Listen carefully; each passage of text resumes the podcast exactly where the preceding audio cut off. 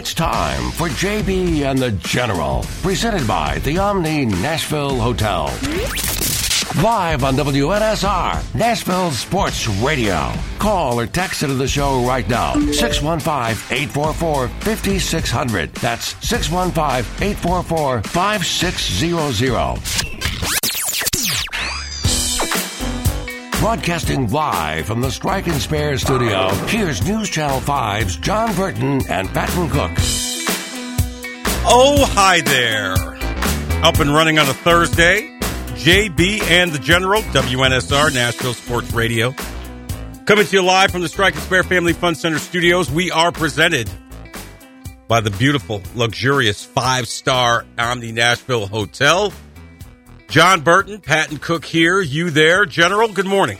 Good morning, John. Happy Thursday. Yeah, it's Thursday. Boy, the weather was beautiful yesterday, and uh, we might be done with winter, knock on wood. It was baseball weather. It was baseball weather. The Vandy boys getting a win, bouncing back from mm-hmm. the Dayton loss with a win uh, yesterday. We're going to talk to Corbs at 925. Uh, boy, they've run the gamut so far. They've played every kind of game you can play in just the uh, short amount of games that they played. So uh, we'll talk to Corbs about that. Uh, 1025, Chris Sanders, the hero, the champion, former Titans wide receiver, will join us. And uh, you and I, we also do the podcast with uh, normally Keith Bulluck. Chris is going to fill in for us this week. Keith's out of town. And uh, we get into a little thing we like to call petty news because there's a lot of pettiness these days in the oh, sports yeah. world, is there not? One or two a week at least. Well, we may we may do a little preview of petty news this week because uh, did you hear about what these what the the members of the '90 Chicago Bulls are doing? I know. All right. Well, we will get to that. Okay. That's that's what we call the business that's a tease. tease right, right. Um. By the way, uh, this is day four of our new program, week one.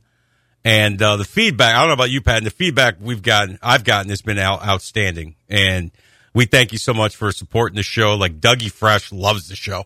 He texts me every day after the show. He's like, "You guys are great," and it really feel it really makes me feel good because as as I was talking about on Monday, you know, Greg Pogue's do, has been doing this for 24 years. He's developed a loyal following.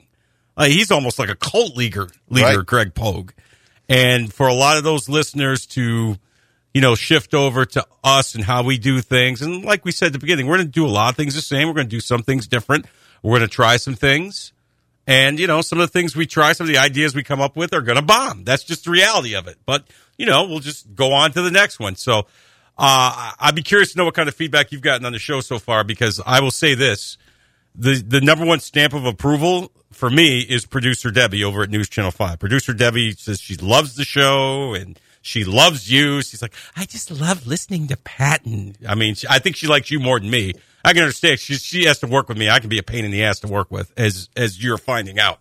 So, you know, I, the feedback on the show has been outstanding. And like I said, I, I thank you all. So hopefully you're getting the same Abs- kind of positive feedback. Absolutely. Uh, a couple buddies have tuned in, have interacted with the show. Uh, of course, the parents are going to love it anyway, just because that, that's what mom and dad are supposed to well, do. yeah. Tell me I'm doing. We're so a, proud of you, exactly, Pat, we exactly. But but the day that producer, Debbie, but here, but here's the thing. Before you continue, yeah, you know, mom guilt, right? Yep. I'll tell you a quick story. Back when I first started my career, I worked in Syracuse, which is basically my hometown. I grew up like 45 miles east of there, and all the Syracuse stations were broadcast in my hometown of Rome, Westmoreland, New York, right? And so, you know, I moved out of the house. I'm on my own now. I'm working. I'm doing my thing. And, you know, I called my mother one day and she said, uh, so when are you coming back home to visit me? I'm like, I don't know, mom. I'm kind of busy. I got this going on. She goes, well, I guess I'll just have to watch you on TV this weekend because that's the only time I get to see you because you don't, you don't, you don't come home to visit your mother. So you may get that. Yeah. You know, you may get that mom get, well, I guess I'll just listen to you on the radio with that Burton guy because you don't, you know, you don't come visit your mom. I know. Well, and luckily enough for me, my mom is this time of year for her. So, uh, choir teacher at DCA, she's right in the midst of a show choir season. So, uh, even when I was in school, it, uh, at least when I wasn't in choir, I wouldn't see my mother from the months of really February till about April. Uh, really? Just because It's almost like tax season. Exactly. She's it's got like, the school. She's got show choir. like if you have an accountant in the family, this you're not going to see them till like you know 16th of April after all the all the taxes are filed. Yeah, this is her Super Bowl week for about three months. But uh, the the day that producer Debbie stops tuning in and, and, liking the show, John, I think that's when we just need to. That's when we need to you know close wrap up shop up. and uh, call it a day. Yeah. Now she can't listen to all two hours, but she's but she says she she made it a point to come by my desk yesterday and say how much she's enjoying the show so far. And we hope you are enjoying the show as well. 615 844 5600. Um, so we're going to start with Vanderbilt. They lose last night at home to Georgia. Didn't shoot well. Didn't particularly play well. They're playing a Georgia team that came in losing six in a row, and you would never know that Georgia had lost six in a row right. based on the way they played. And so this just further fuels the speculation about Jerry Stackhouse's future as head coach of the Vanderbilt men's basketball. And man, you know, you know, you saw some some good individual performances. Uh, the Lewis kid had 18 points mm-hmm. off the bench, shot the ball really well. Manjon, you know that guy's that kid's a dog. He's always going to give it his effort, but you know, Georgia comes out on a 12-4 run and and the game was pretty much over after that. They never trailed in that game and you know, you're at home, you have an opportunity to beat a team that's struggling a little bit and you know, once again, the kind of, you know, I'm just telling it like it is, Pat, and they just, they, they, they laid an egg again. Yeah, and led as much as 23 in that game. And once that hit, it's not on the players necessarily to go out there and try and prove a point for your head coach, but uh, it certainly didn't help matters because we had Joey Dwyer on yesterday and he heard him say some of the players really don't have that confidence that their coach is going to be there next year. And mm-hmm. I, I think if they wanted to kind of prove a point, they would have came out fast, came out yeah. quick, came out to a lead in that game yesterday. Well, that didn't happen uh, from the very beginning. And like you talked about, it it is just throwing more uh, brush onto the fire. Smoke is continuing to go up on, on, the Jerry Stackhouse rumor train, and he addressed some of that uh, in his press conference. We'll play a little bit later on, but pretty pretty sad to hear him talk, uh, John. And I, I hope that kind of tone gets over um, on the air whenever we play his press conference. He looked pretty beaten to me. Um, just kind of listening and watching his body language. He looked like a defeated basketball coach. Is he letting go of the rope in your mind? Maybe a little bit. I mean, that's that's that's a tough accusation to throw out there. Right. We're not that type of show. We're not coach killers. We're not anything like that. We just want to get to the root of what's going right. on, right? And I think more than anything, not that he is uh, not that not that he likes his fate at this point, but I think mm-hmm. he's I think accepted. He knows. he's accepted. I think he knows right because now. yeah, uh, you know, reading some of the quotes and just you know, we played a little bit last night on the on the on the newscast, more of just a reaction to what happened in the game. We're going to get to you know all that later, right.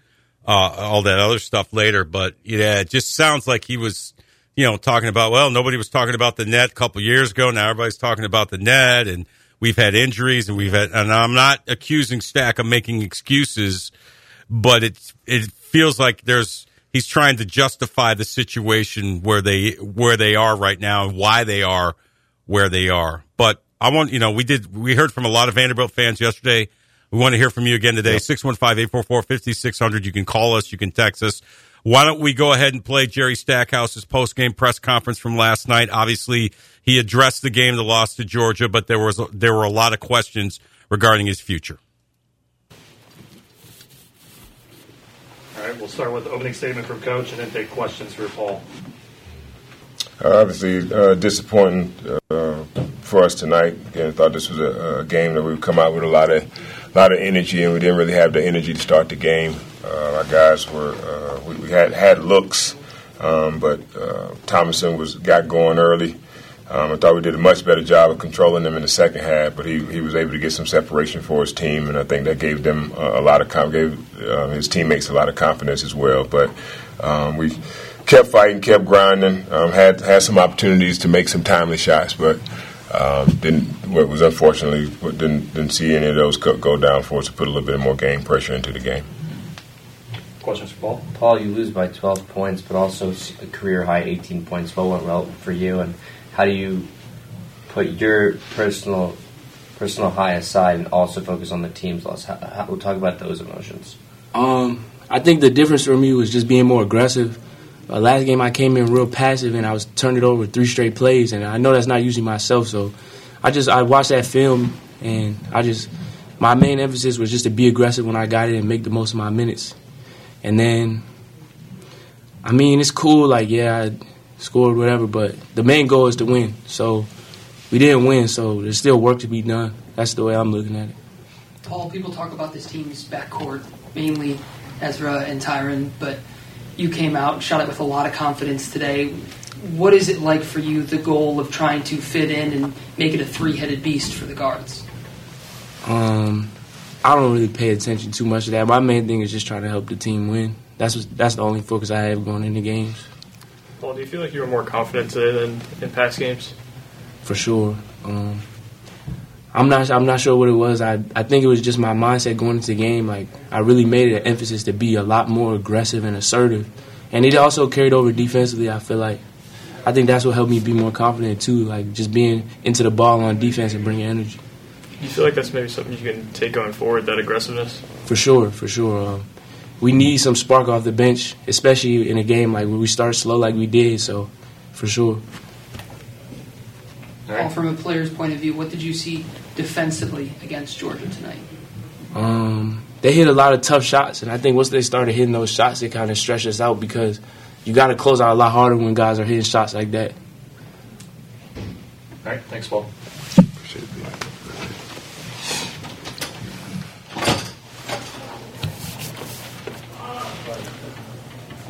All right, questions for Coach? You guys only had five turnovers tonight, but shot 36% from the field. Can you kind of pinpoint what happened offensively? No, just we, we, didn't make the shots. You know, I thought we got got looks. We you know got in the paint. I thought we shared it. Um, you know, a couple plays in in the first half, we took some you know tough shots from, from a couple of our younger guys. That you know, we had some guys open, but for the most part, I thought we moved it pretty good. We got into the paint, the ball moved around, and um, just didn't fall for us. Uh, especially in the second half, I thought we had some um, you know real real opportunities there to um, some good looks from my from, from my better shooters that uh, that didn't go down for us. And again, and I think because of how they shot it well in the first half, we wanted to you know stretch out and push out to those shooters a little bit more in the second half, and they were able to you know get a lot of a lot of paint scores. I thought that they drove the ball, and even though shots was contested, I thought Ben had a good couple beads on. Um, um, on Demary a couple times in the basket, and he was still able to convert. So it was just just one of those games where they give them credit that they they made the plays that they needed to. Thought they cut really hard um, out of some of their sets. They got some easy, a couple easy opportunities at the basket, basically from our cuts. I didn't think that we de- you know defended it that poorly, but just their their um, pace of how they were coming off the cuts offered a couple of easy opportunities for them in the second half as well. Out rebounded 39 and 26. What went wrong on the boards today? No, just got to get more effort, more effort on the offensive boards. I think that's you know that's where where it is. I mean, it was a, kind of balanced a, a little bit. Um, you know what, what, rebounds, thirty. You know, defensive rebounds. A lot of that was just probably our misses. Right. I mean, I, I really tried to look at the offensive rebounds. I didn't. I, you know, we held them to like seven offensive rebounds. So there, a lot of those defensive boards just come from from us not converting. You know, offensively. So I think we, we got to got to score if we score the ball better and we shoot it at a better clip, then um, probably that that's in a little bit more balance. But the big key for me is always looking at those offensive rebounds, and you know, we just we get guys. Uh, you know, playing. You know, thought Ben did a pretty good job. He had eight boards. Tyrin had had six boards.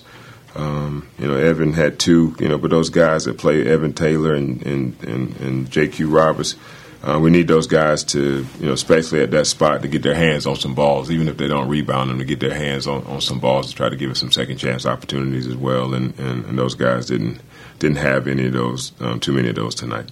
What did it mean to see Paul have that career game tonight? It was good. I'm happy for Paul because he, you know, he's, he's been continuing to work at it. I know he's, you know, been frustrated at, at times this year not being able to shoot it at the, you know, at the clip that he know that he's capable of, and we know that he's capable of. So hopefully this is something that can kind of, you know, spark him and um, and give us another. Uh, you know another option off the bench to, to, to get some scoring. Um, our, our, younger guys kind of hit a, have, have hit a little bit of a wall, you know. So it's just so it's trying to get them through this tough stretch. Um, but you know, it's, it's, good to have a guy that's been around a little while, knows what's going. And I, and I went with more of those older guys today. Add Jordan Williams into the mix a little bit more, but felt like this was a um, you know, definitely a, a, game that, that we were capable of getting. So definitely disappointed that we weren't able to, to shoot it well enough to, to come out on top. You mentioned some of those younger guys hitting the wall. Jason Rivera Torres has kind of been in a slump recently. What's your messaging been towards him? Just to keep working, you know, keep. I think just to to keep, you know, coming in. He puts the work in, and just. I mean, I thought he you know, came in and made a good play, got off the ball early, got a good open three, and then he came in and you know, and trying to draw fouls, you know, when they're not really fouling, you know, kicking out his legs and doing those type of things. He's just got to come in and stay confident with his shot and make the next play when when it's uh, when it's not there. So it's you know, uh, Malik Presley didn't really you know get get you know he didn't get an opportunity tonight. You know, maybe you know maybe could have threw him out there. He, he does bring good energy to especially to try to get on the offensive boards and everything. But I just, you know, didn't didn't feel really good with some of the things that they were doing and, the coverages as we went over the last couple days. It didn't feel like he had a great grasp of it. So um, obviously he, he didn't get the nod tonight. But you know, but, but, but again, it's always game to game. Uh, I think we're going to need. You know, going into a game like Florida where they have a lot of size and they really try to pound the offensive boards, that uh, we, are going to need some of that, the physicality that he brings on both on both ends to, to offensive rebound as well as get defensive boards for us. Coach, teams or people always talk about keeping games close until the end because anything can happen at the end of the game. Your last nine losses, I believe, are all by double digits. How do you go about um, keeping things competitive down the stretch so that can happen? Well, I mean, again, it makes shots, man. It's basketball. You got to make shots. Same thing that happened tonight. Again, I think that's that's one of the things. Obviously, the game got away from us uh, early in uh, Tennessee.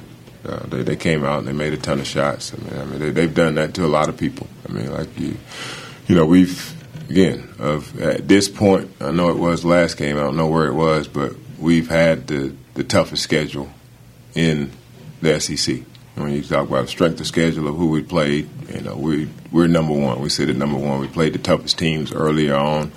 Um, this this was probably not one of those teams, but um, hopefully that as we get you know go down you know a little bit further down the stretch that uh, we're, we're, able to get some of these wins and, and, and shoot it at a better clip and rebound and do some of the things that we've been doing over the last couple games. The way we played against um, A and M, uh, the way that we played it uh, against uh, Missouri. You know, we got, got to bring some of the. We've been doing. We've been trending in the right direction, especially offensively. We took a step back against Tennessee, but we have been doing some things well. Just obviously haven't been uh, finishing. Uh, finish the, the, the end of end score hadn't been exactly what we wanted to be. We'll get back to more Jerry Stackhouse's post game comments from last night. Uh, that was more uh, game reaction to what happened last night against Georgia. As we go further, he was kind of pressed about his future. Um, you know, there's been speculation that there is uh, that the university is pondering his future. Um, we, you know, we don't have that sourced. We kind of do, but uh, you know, so we'll see what happens there. We'll get into more Jerry Stackhouse. Uh, uh, you know with what he had to say last night after the game, and then uh, kind of more about his future. Uh, but uh, up next, we're going to check in with Vanderbilt head baseball coach Tim Corbin. They get the win last night following the loss the previous night. And uh, later on, your phone call, 615 844 5600. JB and the General, WNSR, Nashville Sports Radio. Do you ever feel like gambling is causing financial strain or hurting your relationships? The Gambling Clinic has been helping people who want to change their gambling habits for over two decades. With physical clinics and remote online appointments, we're here to help you make informed decisions about your gambling so it doesn't lead to a bigger problem. Visit us at thegamblingclinic.com so we can work together to help you win your life back. This project is funded by the Tennessee Department of Mental Health and Substance Abuse Services. It seems like everywhere you look right now, someone is sick. This year, prepare your family for airborne invaders like bacteria, pollen, and yes, germs with Navage Nasal Care. Navage flushes ultra pure, refreshing saline in one nostril, around the back of the nose, and out of the other nostril. Navage sucks out viruses, dust, and other airborne particles, all the stuff that gets trapped in your nose, making you miserable. Don't get caught empty handed this winter. Get Navage, the drug free solution that helps you breathe easier, sleep better, and feel healthier. Even better, Navage is HSA FSA eligible, so Navage is a great way to spend those funds before they expire. Don't wait a minute longer. Buy Navage today and you'll breathe easier knowing you're putting your funds to good use. Navage is available online at Navage.com or Walmart, Walgreens, CVS, and Rite Aid. Navage, N-A-V-A-G-E. Clean nose, healthy life. We all hear the radio ads about the IRS. They tell you to be afraid, to be scared, and they try to frighten you into calling. I'm not here to do that. Tax Relief Advocates is different. TRA is here to tell you that if you owe money to the IRS, whether it's 5000 50000 or 500000 we have a solution. It doesn't matter if you're sitting in your car, at work, or with your kids, no matter where you are, call now. 800 617 0239. Don't lose hope. TRA can eliminate or reduce what you owe to the IRS. There is zero risk to you. If we can't reduce your tax debt, then you pay nothing. Our passion is taxes and helping individuals fix their IRS problems. We have a five star rating on Google and Yelp and an A plus with the Better Business Bureau. You don't need to be afraid of the IRS any longer. End your tax nightmare today by visiting us online at TRA.com or call 800 617 0239. That's 800 617 0239. Tax Relief Advocates, real solutions for real people. It's just a few cocktails at happy hour. There aren't any cops around. After every game, we always have a few. It's no big deal. It was just a few drinks. I'm good. Hey, I can hold my liquor. I drink and drive all the time.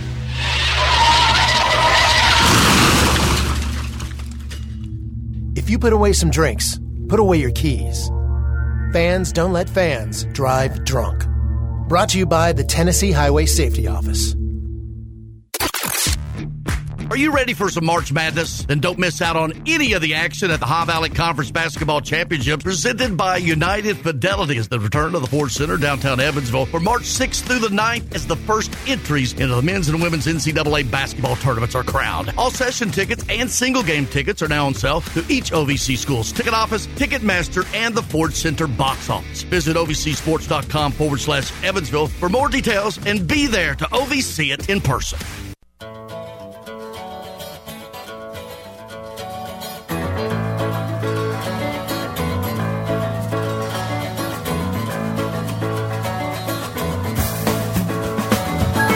Believe this song is called uh, Jessica by Lynyrd Skynyrd. Is that right, Patton? That is right, right? You're nodding your head in agreement?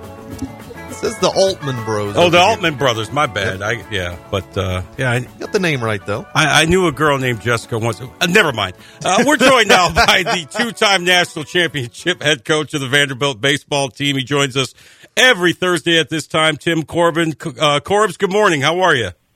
Good, JB. How you doing? I'm doing good, man. You got to be feeling better uh, after last night's game, bouncing back from the Dayton loss with the win yesterday.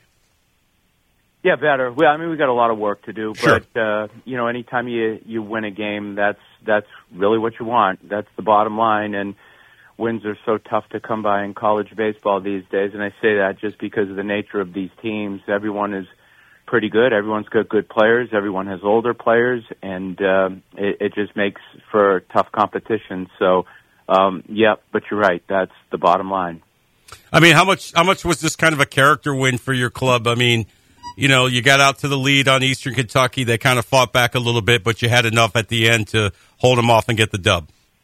I think it, you know finishing off at the end was important. It was important for our pitching staff because you get into Wednesday and now as far as arms are concerned, you're you're going to certain kids who may have not pitched yet, so you're giving them opportunities, but that's how they grow. But if you can preserve a one or two run game, then uh, that that's a good thing. And you know that was kind of our that was kind of our our uh, mistake on Tuesday night. You know we had a, a good lead, five to one, but it wasn't enough. We gave up a seven run inning, which uh, and two pretty good pitchers too that will get back out there again. we just imploded. And you know, I've seen that happen before, but when it does, it's a shock to your team. And sometimes, you know, it can knock you back on your heels to where you don't rebound for a while. So uh, that was, you know, was a good response to, to Tuesday for sure. Just a handful of games so far, but it seems like you've been involved in every kind of game. There was the thriller of the opener where you made that uh, rally in the 12-11 game and, uh, you know, the game Tuesday night, and the game last night. I mean, overall, how would you assess what you've seen from your team so far? Like you said, understanding it's early, A, and B, understanding there's still a lot of work to, to be done. Yeah, it's probably tough to say. I think defensively we've played well. That's that's been consistent, and that's that's a good thing. Uh, Espinal's done a really good job behind the plate, and we've defended the baseball in the infield and done a pretty good job in the outfield as well. I would say from a pitching standpoint, Futrell was very good on Sunday, and Bryce Cunningham was good on Saturday too. And now Carter Holton will will start on on Friday, so it, it's more about balancing out that one, two, and three. If we can do that, we'll be in good shape. And then you know early in the year we get those five game weeks, so it it it stresses your pitching staff, not only ours but our opponents as well. So you know for us, it's it's once we get into about that third or fourth week and try to get a four man staff and we try to lock down some roles. And then offensively, we just start to grow. We start to find our personality. We still have some kids that have not played yet that I think are capable of helping us. And uh, we've got to get them on the field at some point. So I think there's a lot to be discovered here. I, I think it is just five games, but you develop fibers in five games. But at the same time, we want to know what our personnel is. So that's uh, that's kind of the the point that we want to try to get to as we move forward. Coach uh, R.J. Austin, I believe, in all five of your games has played uh, a different position each game and, and has looked a natural, quite frankly, in all five. What's it like to have a player like that you can really throw on any of the positions and looks pretty good in it? Yeah, it's uh, it's, it's extremely helpful. I mean, there's a couple guys like that. Hernandez with the Dodgers. I mean, there's a couple guys that can do things like that, and they're extremely extremely valuable because when you're looking for another bat, then you can plug RJ into different spots, whether it's first base, second base. He can play all three outfield positions well. He's just a, you know, he's a baseball player, but it's it's really beneficial because uh, it opens up a spot for someone else and you talk about ultimate team players. Well, a guy who can play a lot of different positions is that because it does create opportunity for someone else because of the versatile versatility in him. But he, you know, he's kind of like Austin Martin in the fact that he doesn't care. You know, I think that paramount when you're moving a guy around is he just doesn't care. He as long as he's on the field, he's satisfied. And Austin Martin was that way and I see that with RJ too. RJ just wants to play and he doesn't care. There's no attitude change regardless of where he is. He just puts the glove on, whether it's a little bit longer in the outfield, a little bit shorter at second base, a little bit longer at first base. He just makes the adjustment. Coach, uh, you've had Jack Bulger at the leadoff position, and that caught a few by surprise in game number one. You've kept him there, I believe, all, all games so far. What have you seen of his uh, out of his at bats so far this year? pretty solid. I, mean, I thought last night was good. Jack's one of those guys. If he moves the bat, something good's going to happen. Uh, I think in years past, he's one of those kids that sometimes is looking for the perfect pitch, but he's one of those guys that can really hit any ball anywhere because he's got hand eye, knows the zone pretty good, and you know I'd say this about guys who know the zone. And I, uh, there was a kid played a couple of years ago. He's player of the year, Sonny DiChiara at, at Auburn. You know, good sized kid, but really, really hit. And I, I think he'll get to the big leagues at some point. But he very he knew the strike zone really, really well. Davis Diaz knows the strike zone really, really well. Bulger knows the strike zone really, really well. But the problem in college baseball is sometimes the zone is expanded a little bit just because of the nature of the strike zone and it doesn't always reward a guy who knows the zone really, really well, as it might in Double A and Triple A, because the zones get a little bit tighter. So sometimes knowing the zone, it, it was definitely a good thing. But if you're one of those guys who knows that a ball is two balls off the plate, then they're not going to offer. Then sometimes they can find themselves in situations where they're they're striking out looking. So it is uh, it's one of those adjustments for a guy like Bulger and Diaz where they may have to find themselves offering a little bit further out of the zone in order to protect themselves. But I would say with both of them, and you mentioned Bulger, he's one of those guys. If he's moving the bat, something's good going to happen. He hit the ball hard three times last night, so he's very capable. We're talking with Tim Corbin, head coach of the Vanderbilt baseball team. Coach, uh, you mentioned Alan Espinal behind the plate. He's been pretty good at the plate. No, he's putting the ball in play, coming up with some big, uh, big hits for you so far. He has. He's aggressive too. He's is about as improved as anyone we have on our team. Certainly behind the plate, but I would say more as a hitter, just from the standpoint of his offers and his command of the strike zone and his ability just to uh, to get comfortable in the batter's box and and just swing the bat. He had a big hit last night, especially in the eighth inning where we needed an extra run. He got it in, uh, and he's an emotional leader for us. You know, we ask a lot of him. He's good with the younger kids. He's good with the older kids. He's got a tremendous personality. He's got a tremendous work ethic. If you come in the facility at six in the morning, he's downstairs in the batting cages with his hood on and hitting. And this is a kid who plays all the time. And this is a kid that, you know, you if you're a younger kid or even a middle-aged kid, you say this is what it takes to play. You know, this is it, it's a time commitment. It's an investment, and I don't think everyone's wired that way. Uh, they're, they're certainly not, but uh, he's one of those kids that has worked hard for everything he's gotten. His story to get to Vanderbilt was a a tremendous one in and of itself. So uh, he's uh, he, he's certainly a, a wonderful kid and a wonderful leader. Coach, take us back to the opener last Friday against FAU. You rallied to win in the ninth, a twelve to eleven game. You had to have been thinking, "This is the opener. this is the first game. Is it going to be like this the entire year?" What was that experience like? Obviously, you got the result you wanted, but man, you know that games like that will take a, a few years off a coach's life. No. Yeah, well, they, yeah, I think you're chasing the scoreboard in the ninth with one out, and we yeah. score three runs, and you know we did you know, score two of them with with two outs. So we had some big plays. Calvin Hewett, I thought, was you know a big inspiration in that particular inning because he found first base, and then he stole second, and then Davis Diaz had a big hit, and then Vastine just putting the ball in play was uh, a big deal. Jacob Humphrey came off the bench too and got the second base. So you know there were a lot of guys that that came out of the the dugout to help us, which is always good to see because you always got to be ready.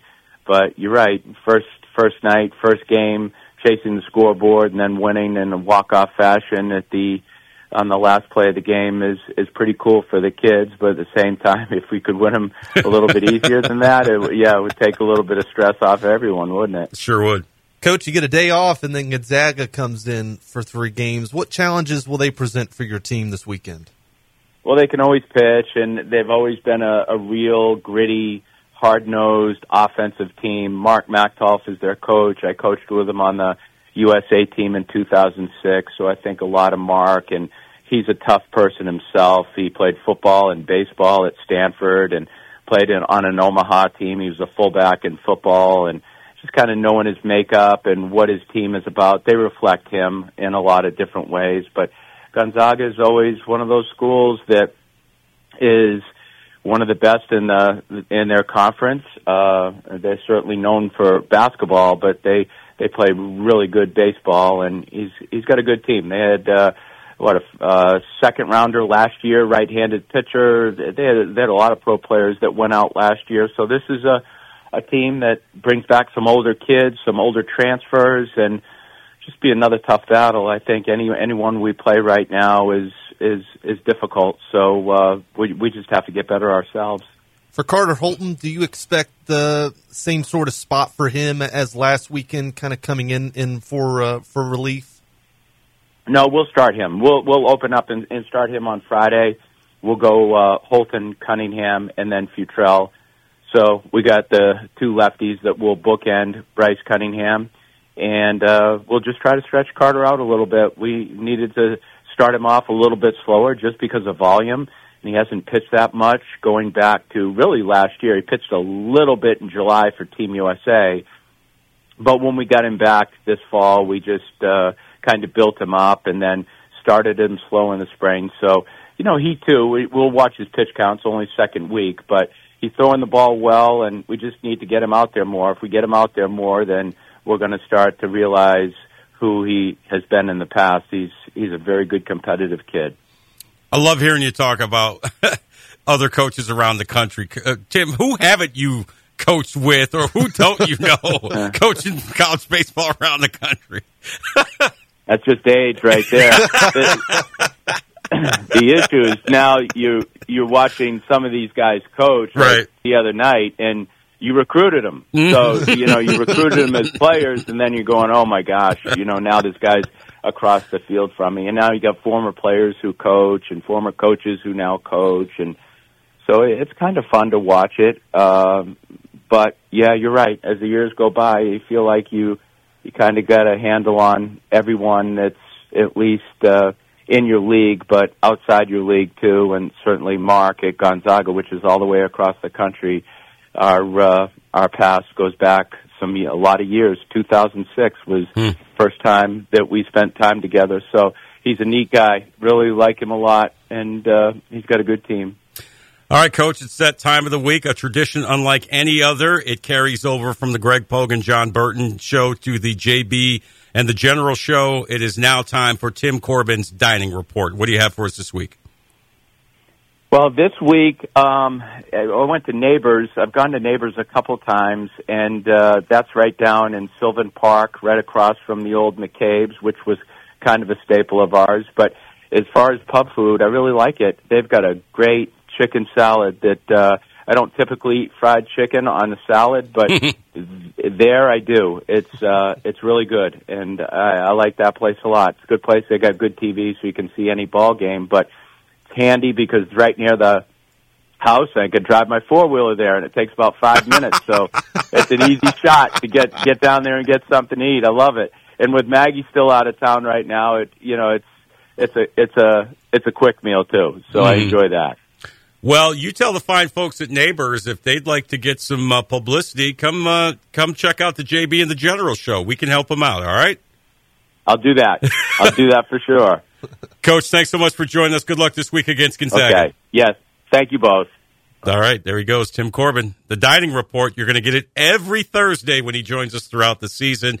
Uh, and in all seriousness, you know, obviously a lot of changes here, Patton at the station, but it's it's great to know that we're going to have Tim Corbin on with us every week throughout the season. It's always a great educational and entertaining listening to, talking to Corbs. Yeah, no matter what, uh, even coming off a loss, he's one of those coaches. He's willing to open up with us, and mm-hmm. really appreciate that that about Tim. And for a kid who's kind of been a fan of his for a long time, cool to ask him a question or two. Absolutely. All right, when we come back.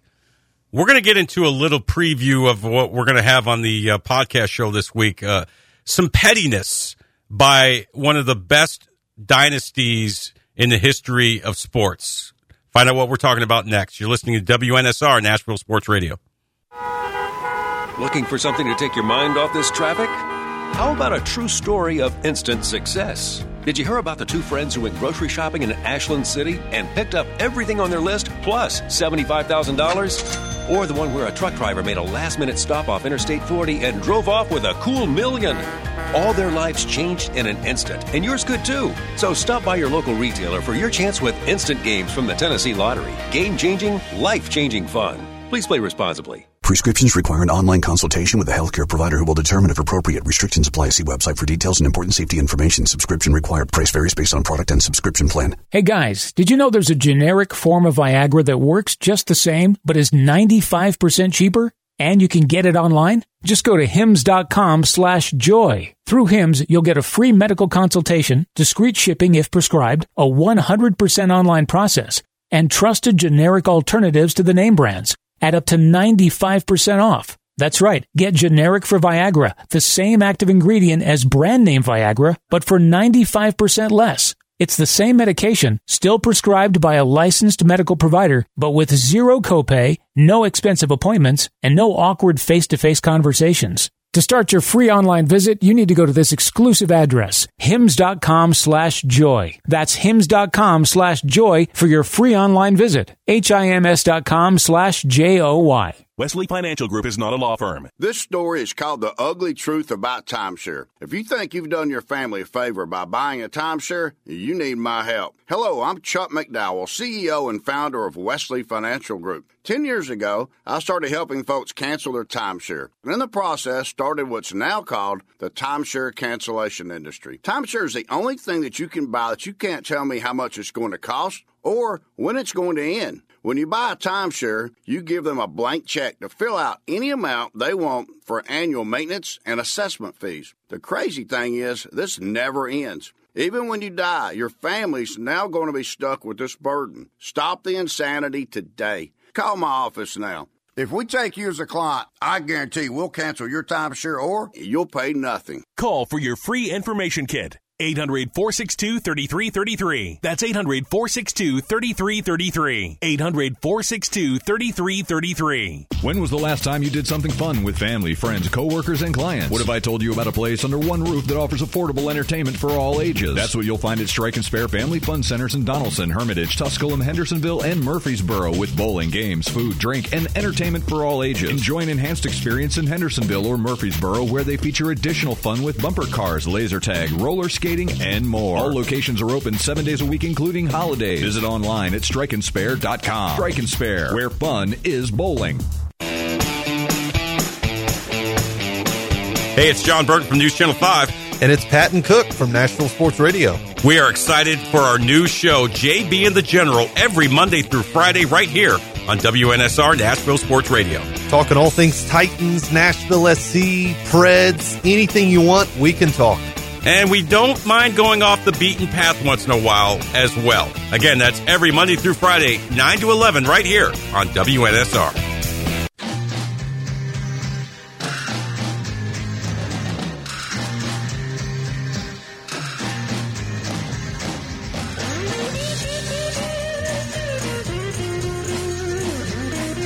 Hey, we got a promo running on, on our station, Pat. How about that? We've made it. We are officially a show now. We're official like a referee's whistle. That we are. JB and the General. We're coming to you from the Strike and Spare Family Fun Center studios, presented by the beautiful Omni Nashville Hotel. So, Patton, I alluded to this in the opening of the show, and we'll get to, back to more uh, Jerry Stackhouse talk in a little bit, uh, his future at Vanderbilt, such as it may be. But I heard this driving in this morning. So, obviously, a few years ago during the pandemic, there was not a whole lot going on. Sports was shut down. The world was basically shut down. It was an uncertain time uh, in our lives, right? By the way, you can call us 615-844-5600. And you remember when The Last Dance came out, right? It was supposed to come out in the summer, but they moved it up because, you know, we were all basically shut into our homes. Nobody could go anywhere. There was a global pandemic. And so it got monster ratings, right? And we all know that the Last Dance documentary, I don't know, six, seven parts, whatever it is. Uh, I think you can watch it on Netflix. When it premiered, you know, it was it was a, it was a show topic for us. This is before you got here. You know, we'd come in every Monday and talk about it, and you know, it was fascinating, right? It was an insight. I'm sure you've seen it. Most most of our listeners, you haven't seen it.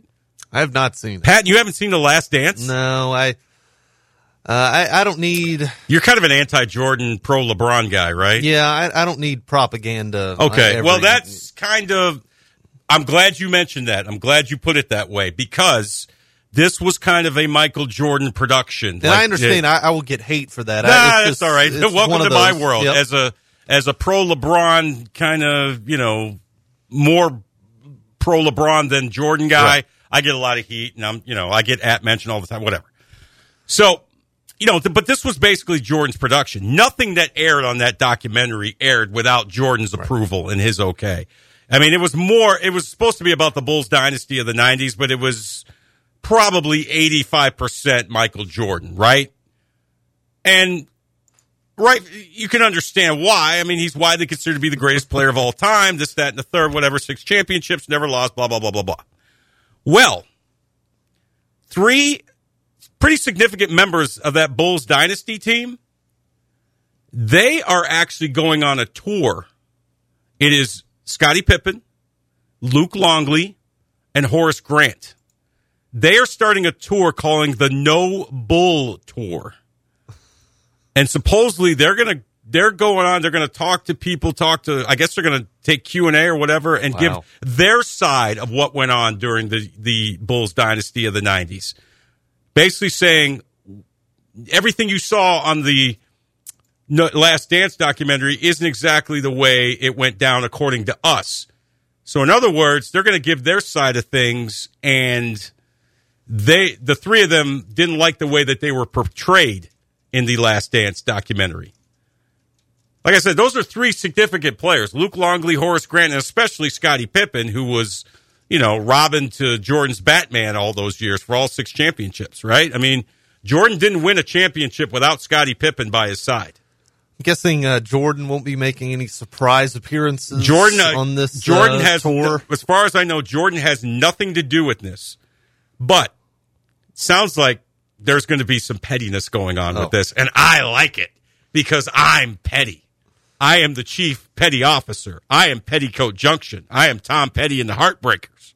I am Richard Petty. Well, and and and, and I mean, Pip has you know he's he's kind of gone done a media tour since the Last Dance went out.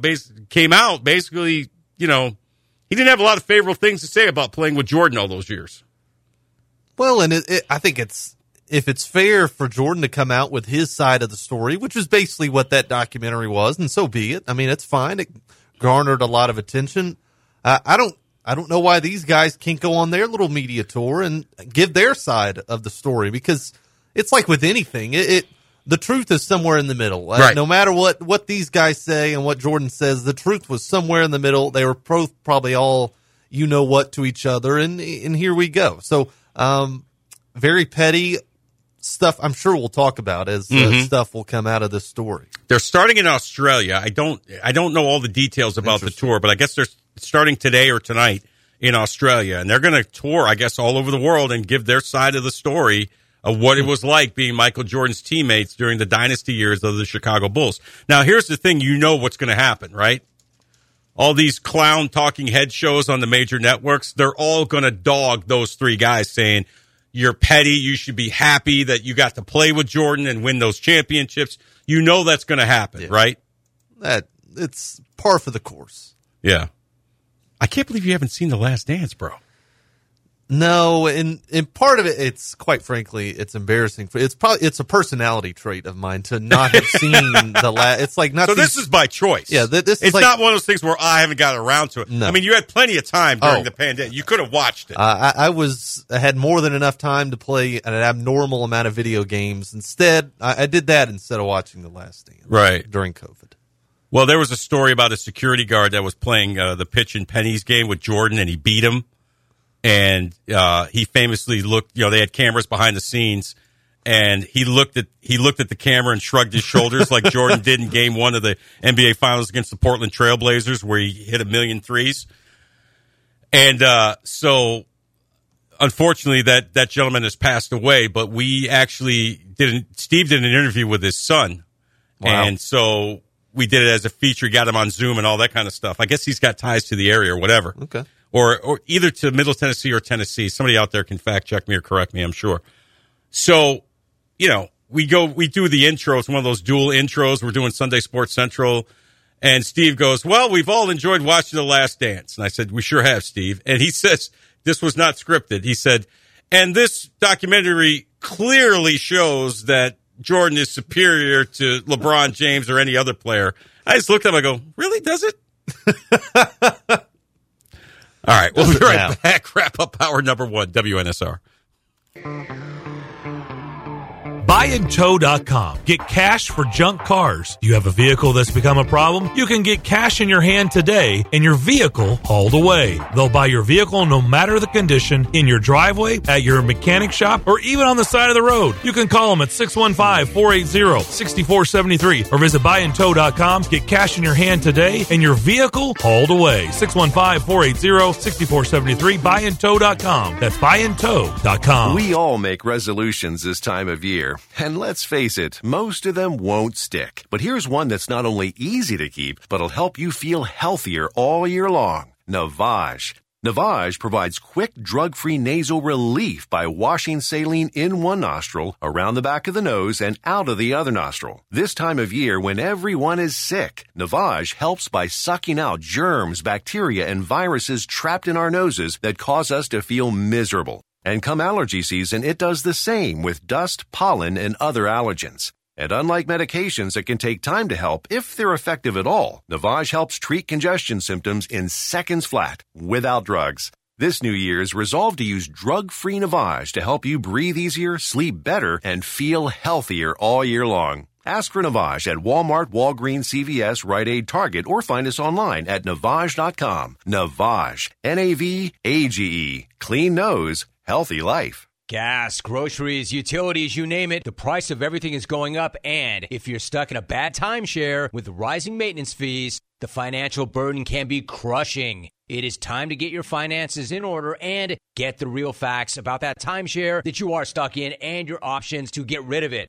Chuck McDowell, founder of Wesley Financial Group, has been helping families out of horrible timeshares for over 10 years and has put together a complete timeshare exit information kit that he will send you absolutely free. To date, over 30,000 families have trusted Wesley Financial Group to help them out of financial hardship by getting them out of bad timeshares. Get the facts about how the timeshare industry works and your options for cancellation. Simply call Wesley now for your free timeshare exit kit and see how you can become timeshare free. Call 800 462 3333. That's 800 462 3333. Once again, 800 462 3333. Hi, I'm Jeff Fisher. You know, you've probably heard by now that the Nashville Cats are coming back to Music City. Well, you are correct.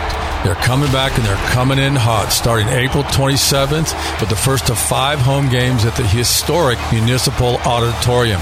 There will be an additional game at F&M Bank Arena in mid-May up in Clarksville, and that will be honoring our military. Single game tickets as well as season tickets are on sale now. For more information, come visit thenashvillecats.com. It's a Bill King Show. This Nick Saban topic is so interesting. I was thinking about the future. The new teams that the SEC and the B1G are bringing in and the Big 12. The 12 team playoff. The lawlessness, the constant change. But now we enter the next playing portion without Nick Saban. Weekday mornings beginning at 6 on Sports Radio 560 on 95.9 FM.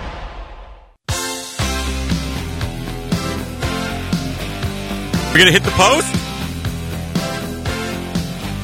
Please. Nine fifty six No. on a Thursday. How you doing out there, Music City? Coming up, we got traffic and weather together on the tens. Chris Sanders is going to join us as well. Right now, it's Huey Lewis and the news of the power of love on WNSF. Yeah. Remember that bit? Oh God. No. Mr. Johnson came in here and was like, cut it, cut it, stop. Yeah, Ted, that was in the automation already. Yeah. I- we didn't. That was not planned. So we apologize, Ted. Yeah, that was not. Again, what did we say? Sometimes we're going to come up with ideas and bits, and they're going to bomb. That's fine. That one bombed. That Yes. one died a horrible death. That was the Hindenburg. And I, uh, I take a large responsibility. For, Nah, bro, that's all me. I just, yeah, that was. I put you on the spot, and uh oh well, you know, you live and learn, right? That that that you do. So before the break, we were talking about the the pettiness of the Chicago Bulls going on tour with their No Bull tour, talking about what really went on. And it was funny. I, was, I told that story about introing the piece we did on the uh, son of the uh, security guard that beat Jordan in the pitching pennies uh, contest that they had, and Jordan was pissed that he lost. You know, Jordan didn't like to lose anything. Right. Jordan was like legit pissed. And uh, I told I told you about what Steve said, like, "Oh, this documentary clearly shows that Jordan is the greatest of all time, and he's better than." LeBron. And I just keep in mind, Steve Layman, I love him, my partner at News Channel Five Sports for uh, going on twelve years, is from Champaign, Illinois.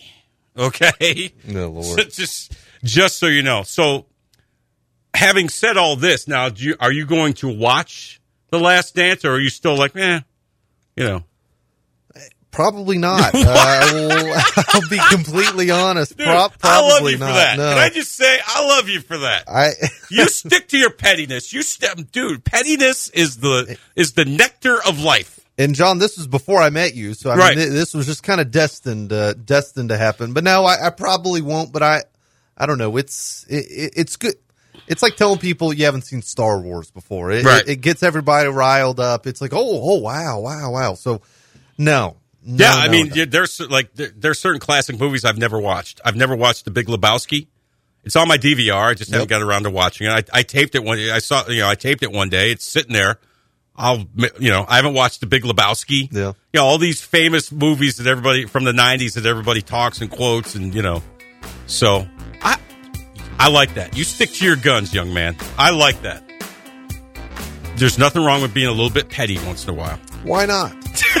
Why not? All right, coming up uh, straight ahead, we're going to talk more about Jerry Stackhouse, his future at Vanderbilt. Chris Sanders, former Titans wide receiver, is going to join us at 1025. And then your phone call, 615-844-5600. Stick around. Hour number two coming right up. WNSR.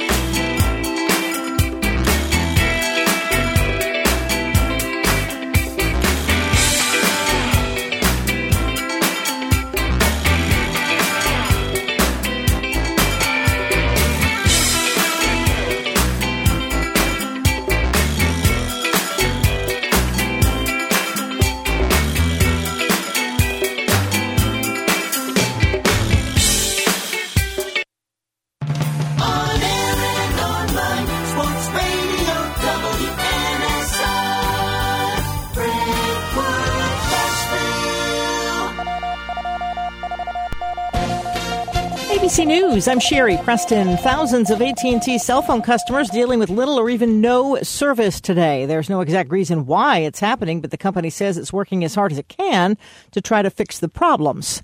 President Biden considering executive action at the border to confront the influx of migrants. That issue, the most important to many voters in the upcoming presidential election, they say.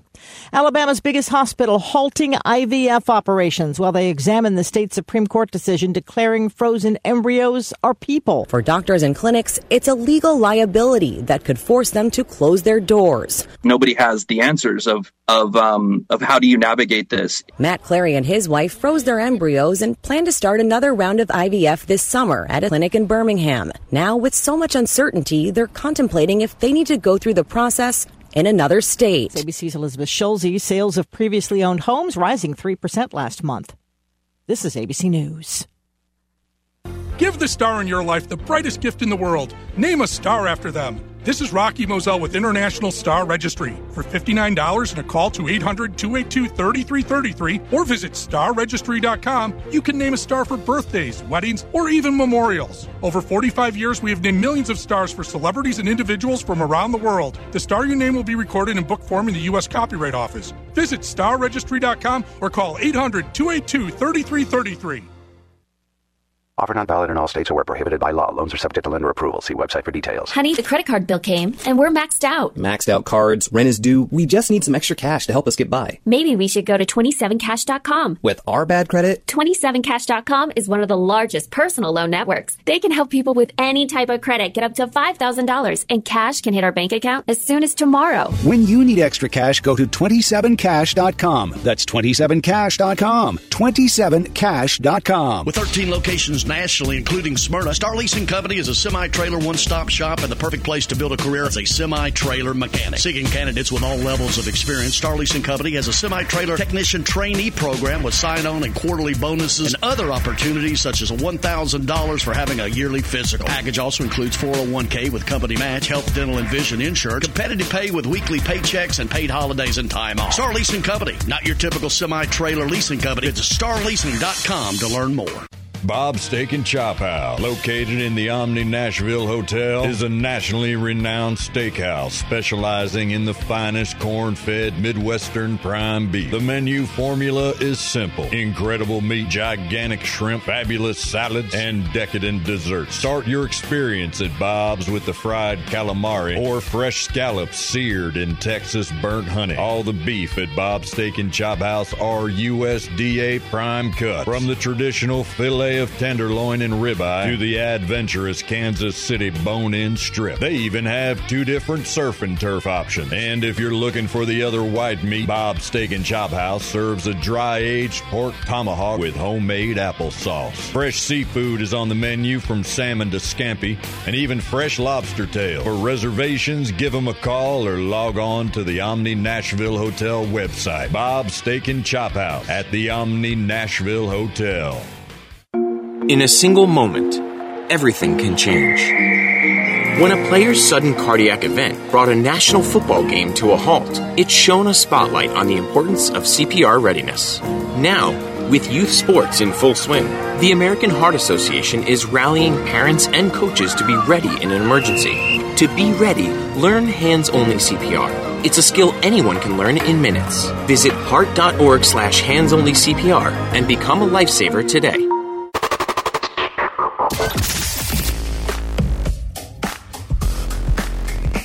Welcome back for the second hour of JB and the General, presented by the Omni Nashville Hotel.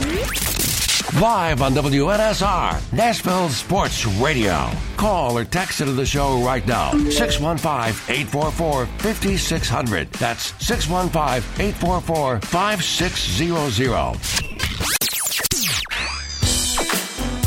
Broadcasting live from the Strike and Spare studio, here's News Channel 5's John Burton and Patton Cook. Hour number two of our radio program. JB and the General right here on WNSR, Nashville Sports Radio. Great to have you with us on a Thursday. John Burton, that's me. Patton Cook, the General, that's him. We are coming to you from the Strike and Spare Family Fun Center studios. We are presented by the Omni Nashville Hotel. And Patton, we started off the show, hour number one, talking about Jerry Stackhouse's future at Vanderbilt.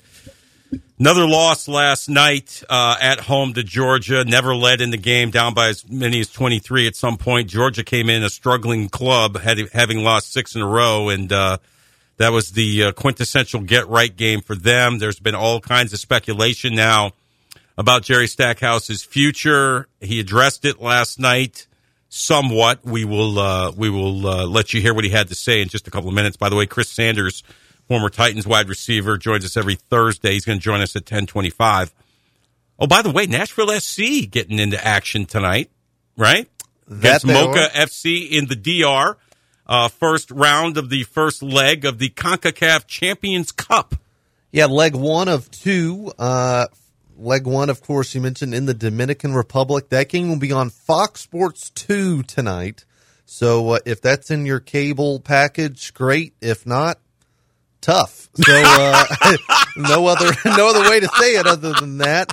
Uh, leg two will be at Geodis Park uh, on the 28th of February. So mm-hmm. um, yeah, big. And then they've got an MLS game coming up Sunday, right? Correct. So they. It's, it's so weird. Explain to our listeners, man, because you're basically bouncing back and forth between these these tournaments and your regular MLS schedule, which I still quite, haven't quite gotten used to. Now, they qualified for this Champions Cup tournament based on how well they did in the Leagues Cup last summer, correct? Correct. And if they do happen to make it through, uh, who will be waiting for them on the other side uh, of, of Moca? Uh, Inter Miami and Lionel Messi. So um, that wow. is what awaits for Nashville SC. But to your uh, point, yes, it, it's exactly like what the NBA uh, did this season with their in tournament or in, season, tournament, tournament yeah. where they're kind of switching on and off from season play. And for Nashville SC, this is one of possibly three tournaments. There's some kind of drama surrounding the Open Cup. That's something we can get into in a later date, John. Uh, mm-hmm. Uh, MLS teams not exactly wanting to send their first uh, team to this. They would rather send their uh, their MLS Next Pro. So uh, for um, Nashville SC, they'd want to send their second team uh, effectively. That's some discussion being put around right now. We'll see how that ends up, but definitely they're going to have the Leagues Cup again this year. So um, this is one of three competitions at least that they will be in MLS, Leagues Cup, and now with the CONCACAF Champions League. But big one tonight, first time ever in Nashville SC's history that they will play in that tonight, and possibly a few new faces that they will have uh, getting on. Yeah, evening. yeah. Um, so this Champions Cup, what what do we need to know about that? I mean, is it is it a big deal? uh, big deal in this part of the world. So if you're a soccer fan at all, I'm sure you've heard of the UEFA Champions League, which is basically uh, the European model of what Nashville SC is doing right now. They have all the professional clubs compete in it, correct, or or or, or eligible to qualify. yeah, it. the top four basically of all the top leagues in Spain, Germany, England, and Italy all get together and then throw in Netherlands and a couple other countries in there as well. But start out on in the group stages, and from there on, it's two leg ties. So Nashville SC they have two legs against Moca. It'll be the so on and so forth until you get to the final, and then that is one and done type game. So. Um, yeah, fans will learn about it. I invite everyone to go to NashvilleSC.com.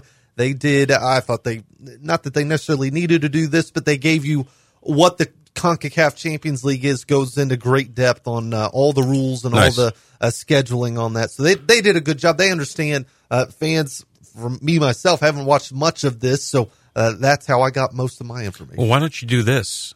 Why don't you provide a link to that information on your Twitter X handle? do. At Patton underscore Cook. By the way, you can follow me on Twitter at John Burton thirty two thirty four. It used to be at John Burton thirty two for a long time, but then I Elon Musk got me, and uh, I don't know why I got singled out, but it's a long story, and I had to switch handles, and I'm still still upset about it because I lost a lot of followers, and not that that's the end all be all, but it's just you know I had a good thing going right on the Twitter X deal. mean, for your job, it's Right. Titans related. You, Yeah. want to have as many people to see your stuff as you can. Exactly. Yeah, So anyway, all right. So back to Jerry Stackhouse. Vanderbilt loses last night. We had Joey Dwyer from VandySports.com on yesterday. Go back and listen to that, folks. It was a really, really good info. He provided a lot of good info. Uh, good guest. Good job by you booking him, Patton. Um, and he basically said, without saying, you know, that it sounds like discussions are being had over on West End about Stackhouse's future. They come out last night. They play a Georgia team that had lost six in a row, and you're thinking, all right, this is a chance for them to get off to a good start and and and you know and get a win and get everybody feeling good. Um, at least for one night, they never led in the game. Georgia came out, started the game on a 12-4 run, led by as many as 23 at one point, as we said.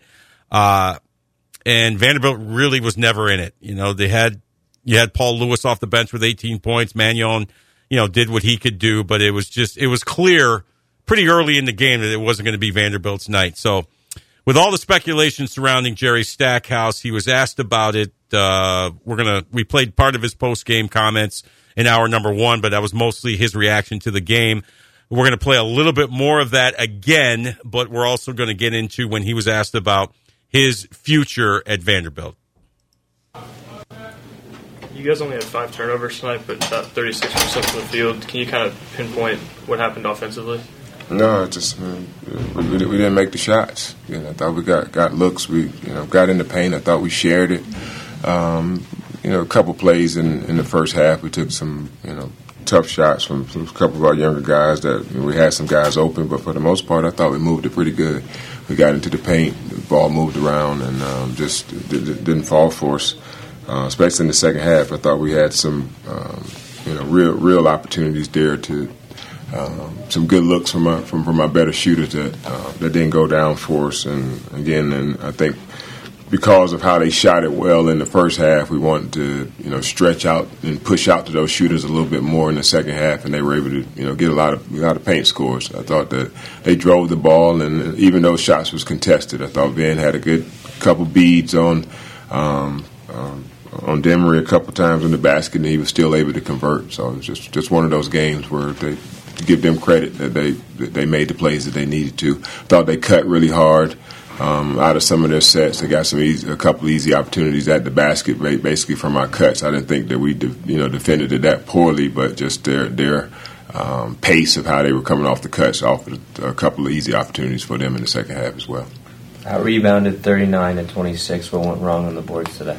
No, just got to get more effort, more effort on the offensive boards. I think that's you know that's where where it is. I mean, it was uh kind of balanced a, a little bit. Um, you know what, what rebounds, thirty. You know, defensive rebounds. A lot of that was just probably our misses. Right. I mean, I, I, I really tried to look at the offensive rebounds. I didn't. I, you know, we held them to like seven offensive rebounds. So there, a lot of those defensive boards just come from from us not converting, you know, offensively. So I think we got to got to score. If we score the ball better and we shoot it at a better clip, then um, probably that that's in a little bit more balance. But the big key for me is always looking at those offensive rebounds, and you know, we just we get guys. Uh, you know, playing. You know, thought Ben did a pretty good job. He had eight boards. Tyrin had had six boards. Um, you know, Evan had two. You know, but those guys that play Evan Taylor and and and, and J.Q. Roberts. Uh, we need those guys to, you know, especially at that spot, to get their hands on some balls, even if they don't rebound them, to get their hands on, on some balls to try to give us some second chance opportunities as well. And, and, and those guys didn't didn't have any of those, um, too many of those tonight.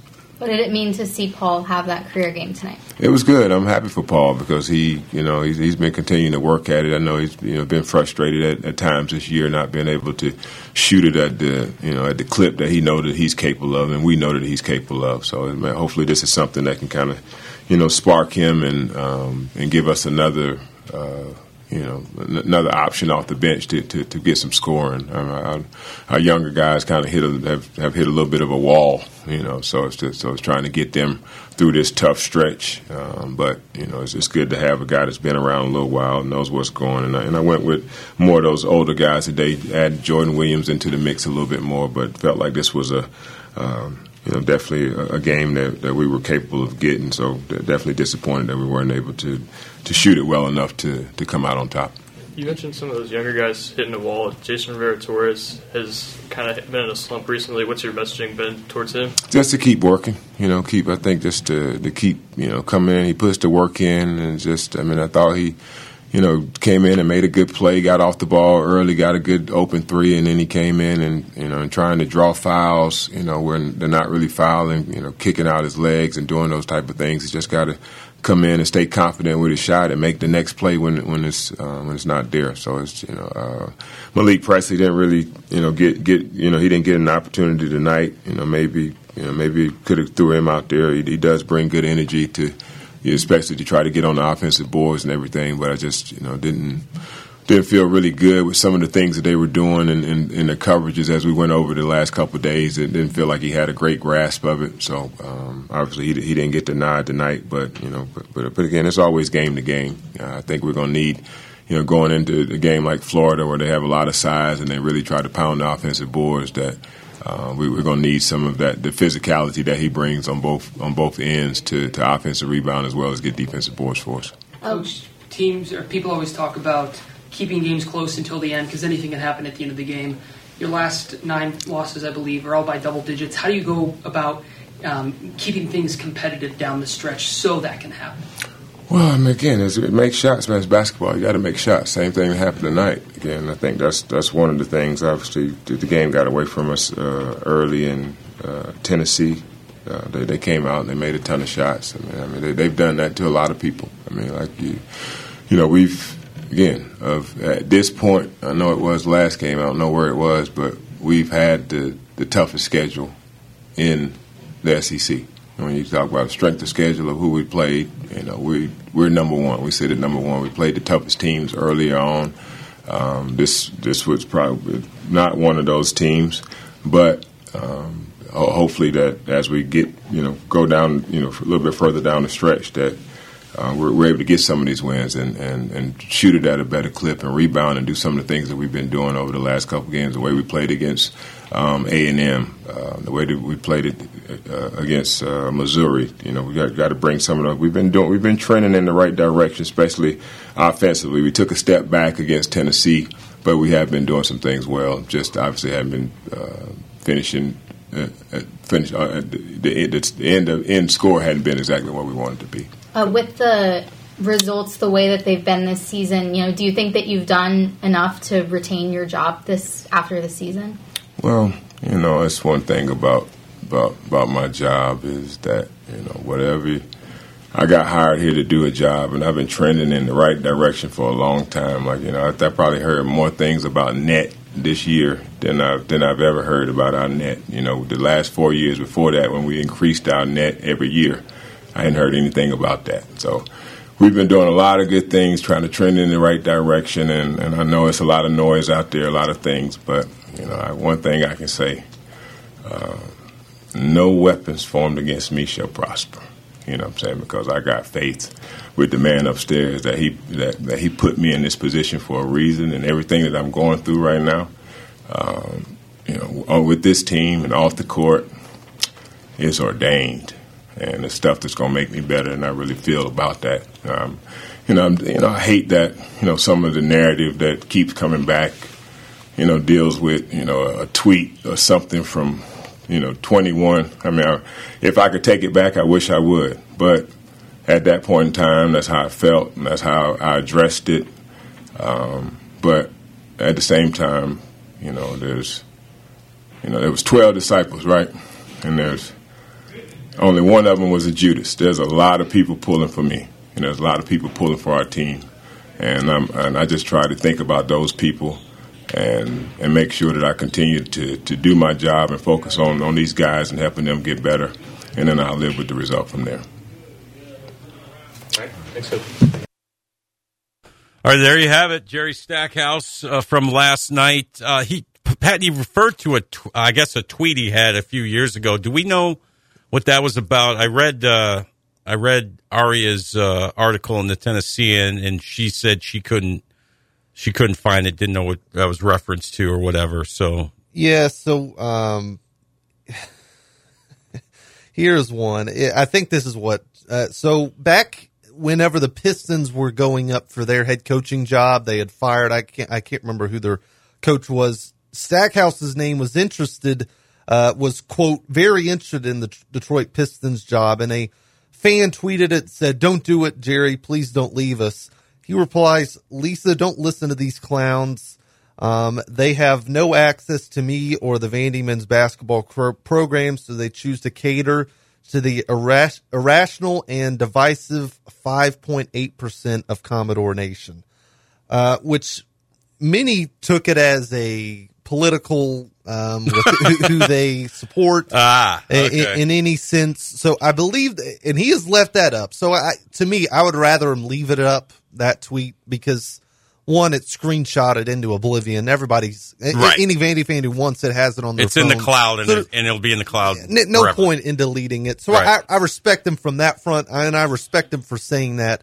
Uh, I, that I believe that is the tweet he has said, but he's also uh, DM'd fans, ta- mm-hmm. uh, talking um, crap about them in their Twitter DMs for comments they've made on Twitter. So he's so he's petty like us. He's like us. he's like us. He, he's on social media. He, yeah. he reads the app mentions. Now I don't think he does anymore. But, right, right, right. Uh, but yes, he has had quite the time on Twitter X. Wow. Oh, what did you make of what he had to say regarding his future?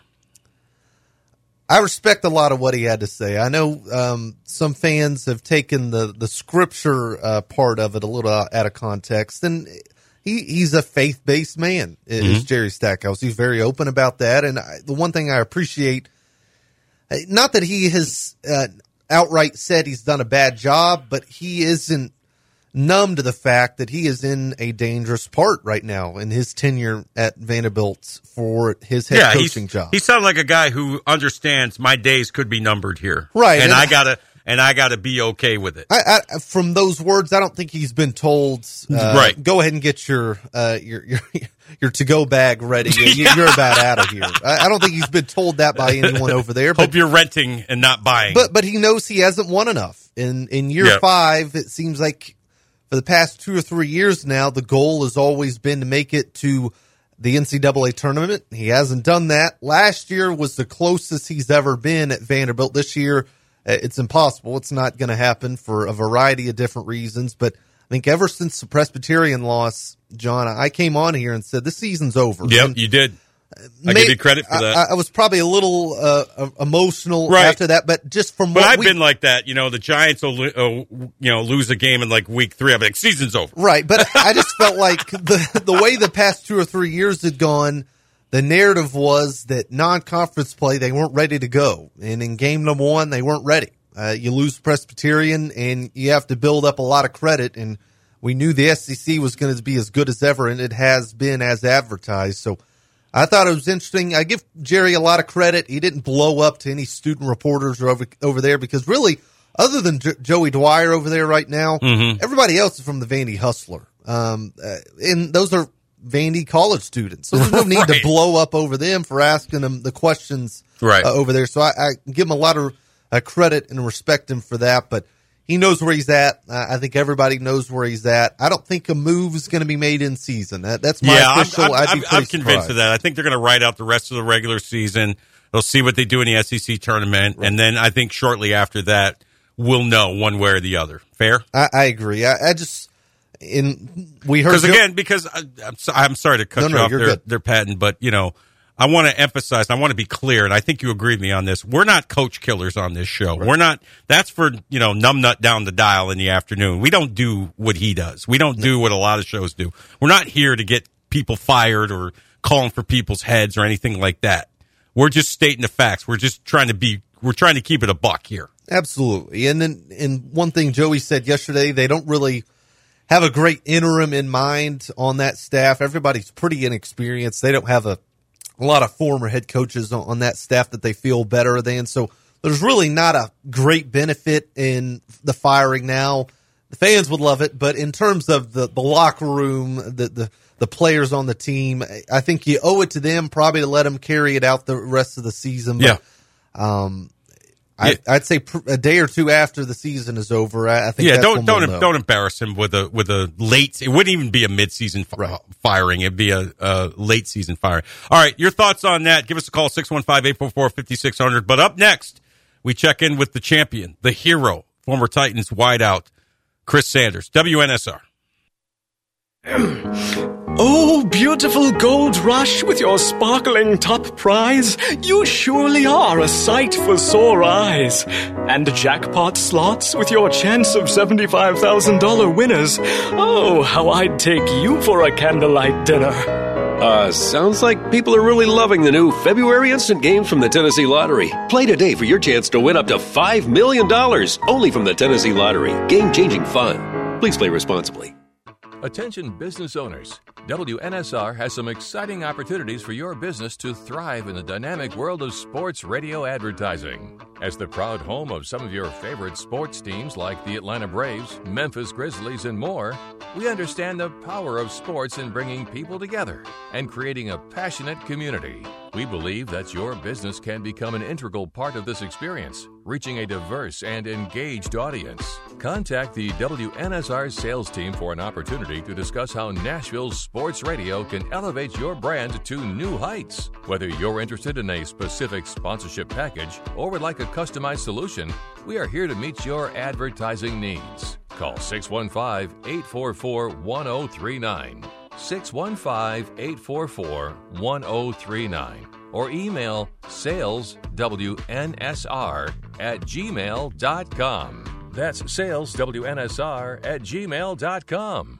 Cashback is not available on gas in New Jersey and Wisconsin. Susan, it's so great to finally be able to get together again. Oh, it sure is. And I really appreciate you picking up the bill. I'm happy to. I've got the extra cash. Since we've all been driving so much more again, I've been using Upside, the free app that pays you cash back for every gallon of gas you buy. Wait a minute. Are you saying you actually get paid cash when you buy gas with the Upside app? Yes, I get real cash back just for buying the gas I was going to buy anyway. But is it a hassle to use? No, it's super fast and easy, and I can cash out whenever I want. That's a total no brainer. I'm downloading the free Upside app now. Download the free Upside app now to earn real cash back every time you buy gas. Use promo code LIFT for an extra 25 cents a gallon bonus on your first tank. That's promo code LIFT. You can cash out anytime right to your bank account, to PayPal, or an e gift card for Amazon and other brands. Just download the free Upside app and use promo code LIFT for a 25 cents a gallon bonus on your first tank. That's code LIFT. You enjoy the thrill of gambling, but what happens when it becomes a problem? Whether you want to cut back or quit gambling altogether, the Gambling Clinic has been helping people change their gambling for over two decades. We're here to help, not to judge. The Gambling Clinic is a Tennessee based clinic offering in person and telehealth support to help people win back their life. Visit us at thegamblingclinic.com. This project is funded by the Tennessee Department of Mental Health and Substance Abuse Services. It's the McFarland Show with Darren McFarland and Fox 17's Justin McFarland. Patrick Mahomes, he's in the GOAT conversation with this win. I'm calling him Michael Jordan essentially because he's taking other people's rings. There's no shame in losing to Patrick Mahomes. He's that good. If you just got bested by Patrick Mahomes, you just got bested by Patrick Mahomes. It's Patrick Mahomes, GOAT level kind of guy. The McFarland Show with Darren and Justin on Nashville Sports Radio WNF.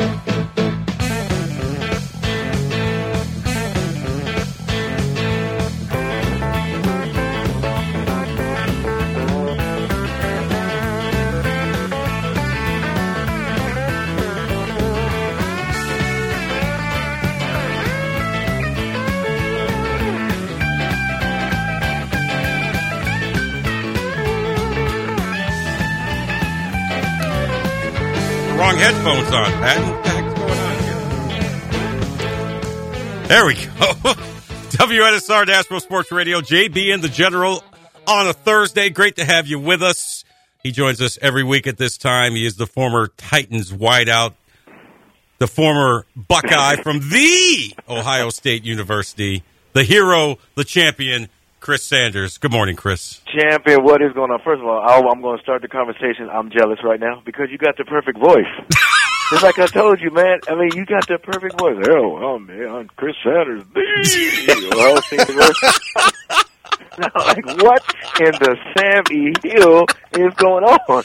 Hey, man, we do it for you, man. You know, I appreciate it. How was the weekend, bro? It's good. I get my radio voice out for the for the people that I really like. So Chris Sanders joins us, everybody here on WNSR Nashville Sports Radio. Good morning, I might, Chris. I might like, is that Conway Twitty or Billy Ocean? I don't know who, who we got.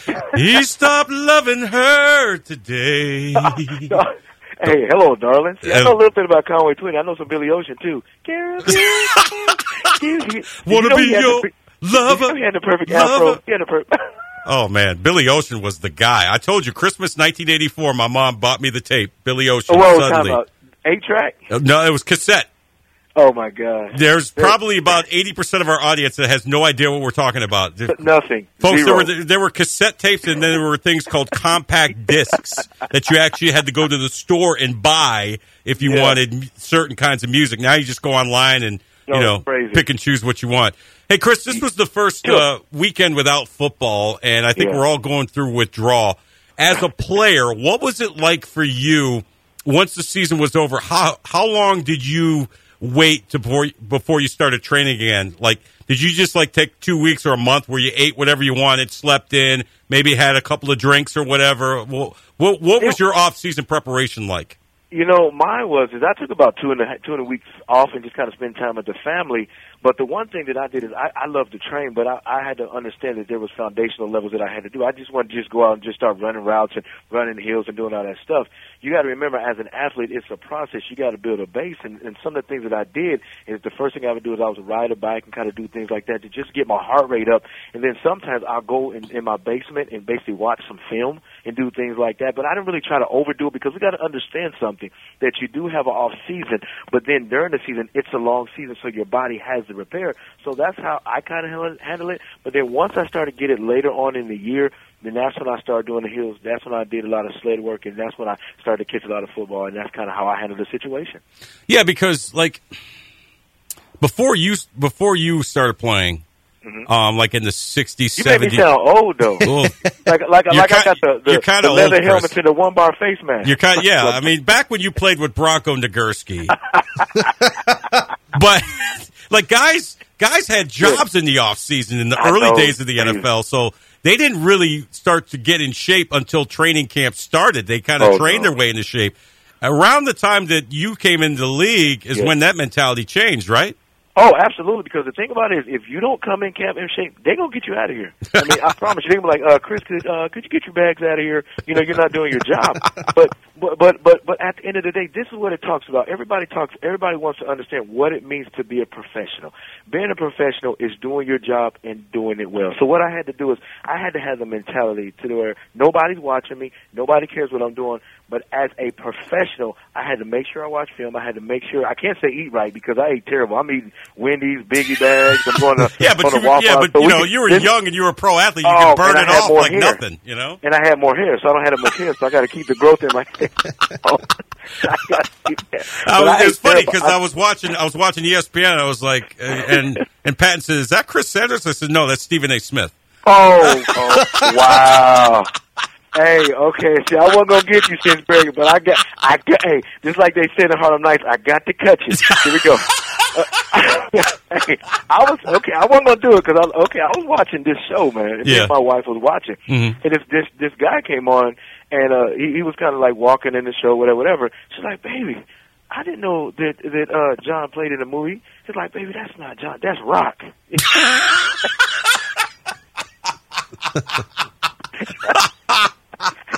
you know, you know how No, you do little kids. no, no, wait, uh, no, wait. Dwayne Johnson Rock or Charles S. Dutton No, not D, no, no, no, not D Rock. Rock, oh. the show Rock. Oh. The show, okay, yeah. The Charles- show Rock. Not the, okay. Let's okay. Let's For, let's for do those another. that don't know, Rock, there was a show called Roc on Fox, R O C, and it was played. It was awful. It was played by Charles Dutton.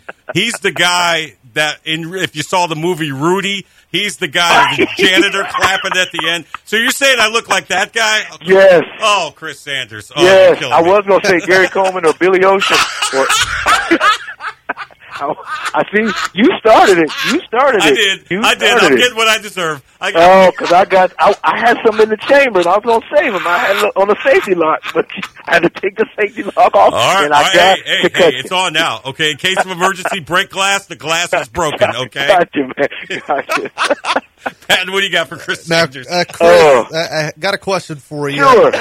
You were talking about kind of off-season training, and Sure. you've kind of experienced kind of what the 49ers have just went through. What was your off-season training after Ooh. the tough Super Bowl loss? How aggressive or did, Oh. did you kind of have to sit in a dark room for a few days? a, a few weeks. I mean, you see, the thing about it is, is you know, it's it's not just preparing your body for camp. I had to mentally be ready because if you're coming off a Super Bowl run and you lose, mentally you're kind of it's it's kind of tough to get back to that. But what I had to do is I had to I, actually after the Super Bowl, I actually took about three and a half weeks off and did nothing. Mm. But then I st- but then I started looking in the mirror. I'm like, man. Your tummy's getting big. so then all of a sudden, you and, and then all of a sudden you comb your hair and you're losing hair in your brush. I'm like, wait a minute, I got to go work out. So once I started, I got past the mental aspect of it. Now I had to get to the physical. The physical is, you know, uh, you know, getting in the weight room with Coach Watterson, who's a great strength and conditioning coach. Getting with him, you know, you know, getting with some of the people that I train with, with running sprints, running the hills, and and just having a pattern of what I needed to do. Because the thing about it is, it's kind of like I'm not kind of like illustration. I remember watching. um I think it was Rocky three, and Rocky was getting ready to fight, uh, you know, Apollo Creed. And his trainer said this. He said, "If you want to beat Apollo Creed, you have one thing you have to do. You have to work on your weakness." So what he did is he tied his hand behind his back and he trained with his left hand. Mhm. So he went in the thing and beat Rocky.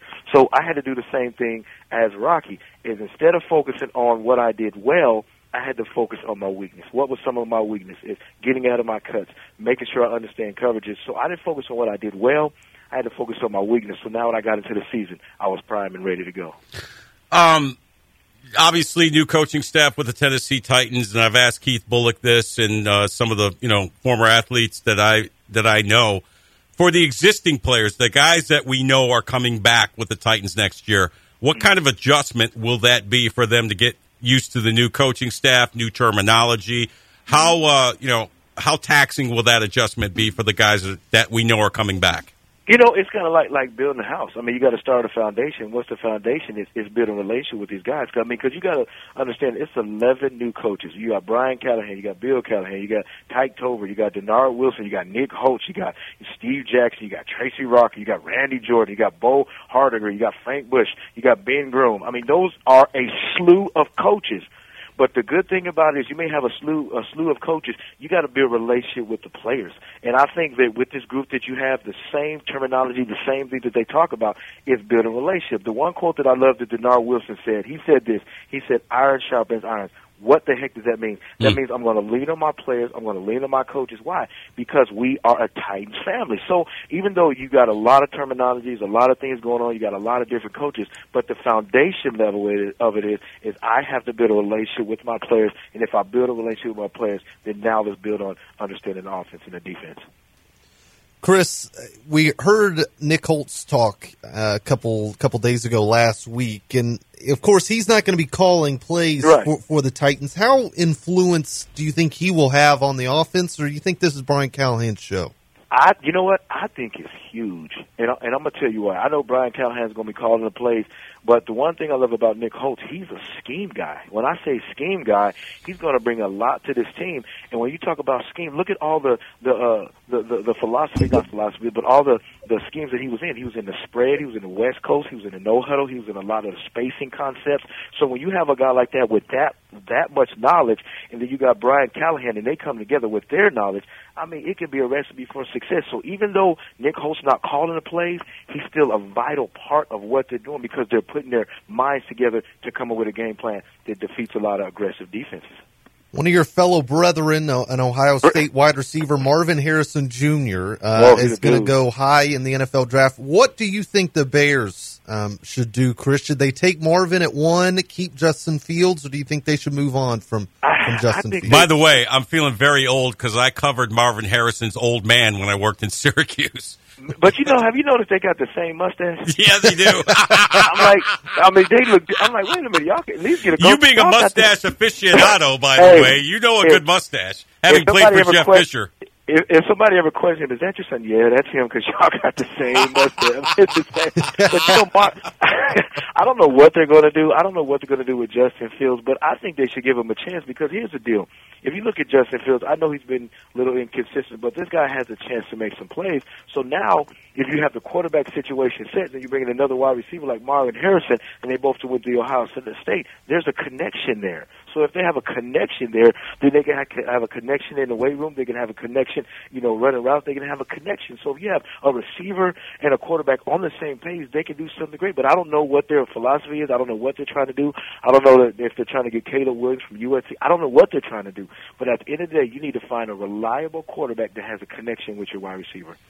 Wh- When you watch Marvin Harrison Jr., Oh. Chris, what makes him a guy who's going to go in the top three probably in the NFL draft?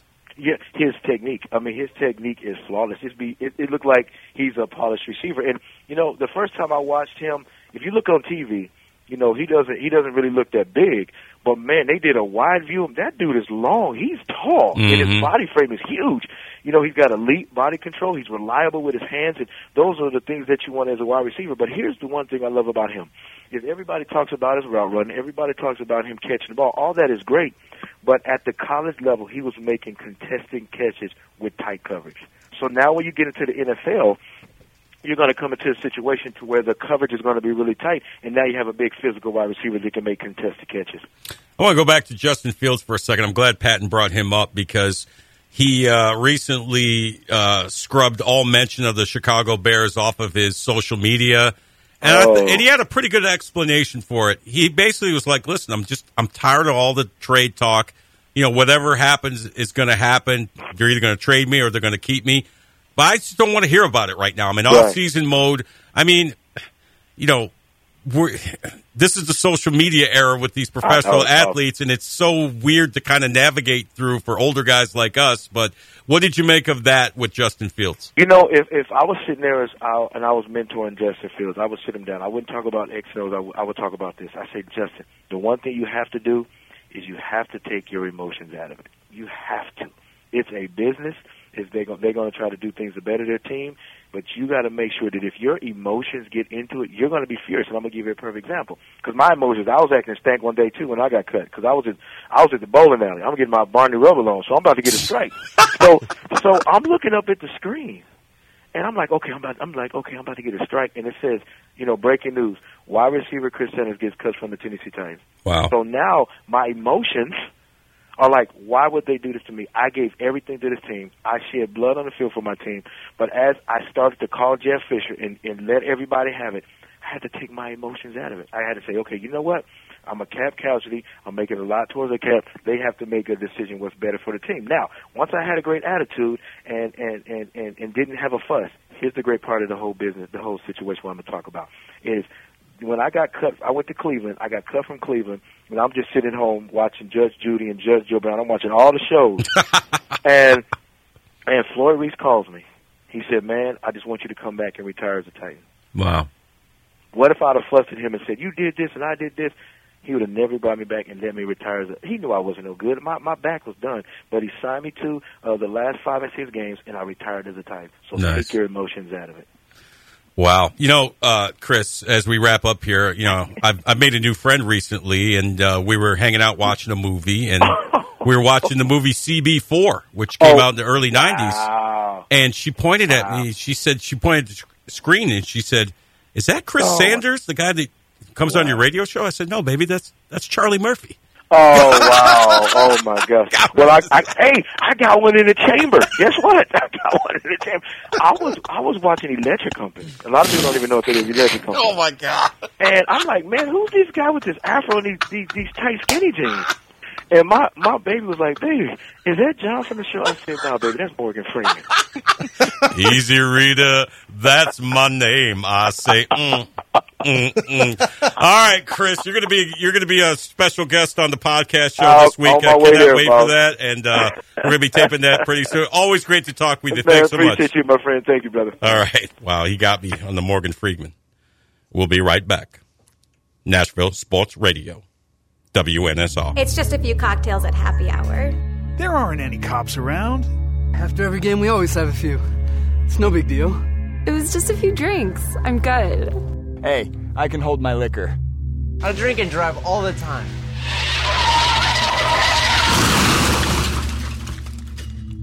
If you put away some drinks, put away your keys. Fans don't let fans drive drunk. Brought to you by the Tennessee Highway Safety Office. Hello, I'm Greg Pogue. Welcome to Ohio Valley Conference Basketball Weekly Spotlight presented by the Tennessee Highway Safety Office, a division of the Tennessee Department of Safety and Homeland Security. Drunk driving is the ultimate form of unsportsmanlike conduct. Tennessee Highway Safety Office reminds you that fans don't let fans drive drunk. In only the second season since making the jump to NCAA Division One and joining the OVC, Southern Indiana claimed the women's basketball regular season championship with a 72-64 win Tuesday night at Morehead State. It was the first league title in any sport for the Screaming Eagles. Morehead State lost twice last week, and the men's standings is much tighter with two weeks to play. The Eagles at 11 and 3 have a one-game lead over UT Martin, Western Illinois, and Little Rock, all at 10 and 4. Morehead State plays at Western Illinois Thursday in a key matchup. Western Illinois has won 10 true road games this season, tied with UMass Lowell for the most nationally. It is the most road victories for the program since the 1957-58 season. UT Martin's Jordan Sears became the second player in program history to reach at least 500 points and 100 assists in a single season. His teammate Jacob Crews was named OVC Men's Player and Newcomer of the Week, while Southeast Missouri's Marquise Bell was top freshman. Southern Indiana's Allie Saunders was also named both Women's Player and Newcomer of the Week, while her teammate Chloe Gannon was named top freshman. For complete information on this year's Ohio Valley Conference Basketball Championships presented by United Fidelity Bank, which will be March 6th through the 9th at the Ford Center in Evansville, visit ovcsports.com forward slash Evansville. This has been the OVC Basketball Weekly Spotlight presented by the Tennessee Highway Safety Office, a division of the Tennessee Department of Safety and Homeland Security. If you've been drinking, don't drive, and always remember that fans don't let fans drive drunk. I'm Greg Pogue wishing everybody a great week of OVC basketball. You won't believe it until you OVC it.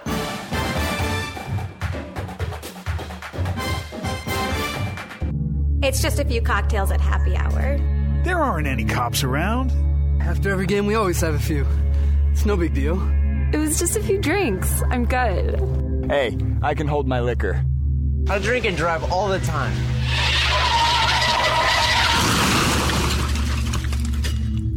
If you put away some drinks, put away your keys. Fans don't let fans drive drunk. Brought to you by the Tennessee Highway Safety Office. Are you ready for some March Madness? Then don't miss out on any of the action at the Ohio Valley Conference Basketball Championships presented by United Fidelity as the return of the Ford Center downtown Evansville for March 6th through the 9th as the first entries into the men's and women's NCAA basketball tournaments are crowned. All session tickets and single game tickets are now on sale through each OVC school's ticket office, Ticketmaster, and the Ford Center box office. Visit OVCsports.com forward slash Evansville for more details and be there to OVC it in person. Are you ready for some March Madness? Then don't miss out on any of the action at the Ohio Valley Conference Basketball Championship presented by United Fidelity as the return of the Ford Center downtown Evansville for March 6th through the 9th as the first entries into the men's and women's NCAA basketball tournaments are crowned. All session tickets and single game tickets are now on sale through each OVC school's ticket office, Ticketmaster, and the Ford Center box office. Visit OVCSports.com forward slash Evansville for more details and be there to OVC it in person.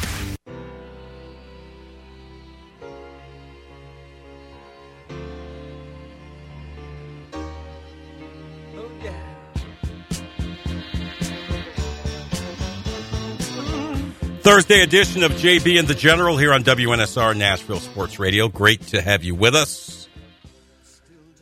As we motor along, your phone call 615-844-5600. And for the first time today at uh, 1040 whatever it is, we go to the phones. RD in Culleoka. Hi RD. Good morning, boys. What's you up? Got the new got the new show rocking and rolling. Thanks, man. We're having fun and I'm glad you enjoy it. It means a lot. We're ha- we're having fun listening. Thanks. This has nothing to do with sports, but Patton, you sort of came to mind last night.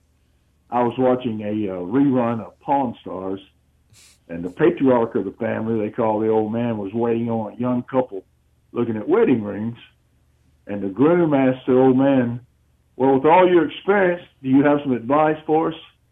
And immediately the old man responded, "Yeah, don't have kids."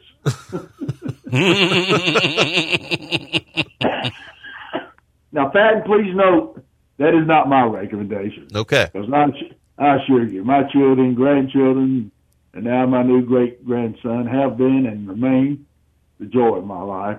But anyway, thought that'd give you a good laugh. Keep up the good fight, guys. See you later. Thanks, RD. I saw an episode uh, on on Pawn Stars. This guy came in and to buy an engagement ring and bought a Golden State Warriors NBA Finals championship ring as the engagement ring. Not the most recent one, but the, the the ones in the I don't know when they won them before Steph Curry, but Uh, they won one, I think, in the 70s. yes, Yeah. He bought a '70s NBA championship ring With for- Rick Barry, I think, was Yes. shooting underhanded free throws the year they won. Yeah. So, well, good for them. Screw the Warriors. Back to the phones. Tony in Nolensville. Good morning, General. Good morning, John. Good morning, Tony. There you go. Uh, I'll be quick on this. Y'all have been had an early talk about the Stackhouse situation and stuff. Yeah. Guys, I'm going to just be honest with you. First of all, let me give John, you, and Hoagie, when he was with the show on the John and Greg show, Mm-hmm. and Pat, a shout out to y'all.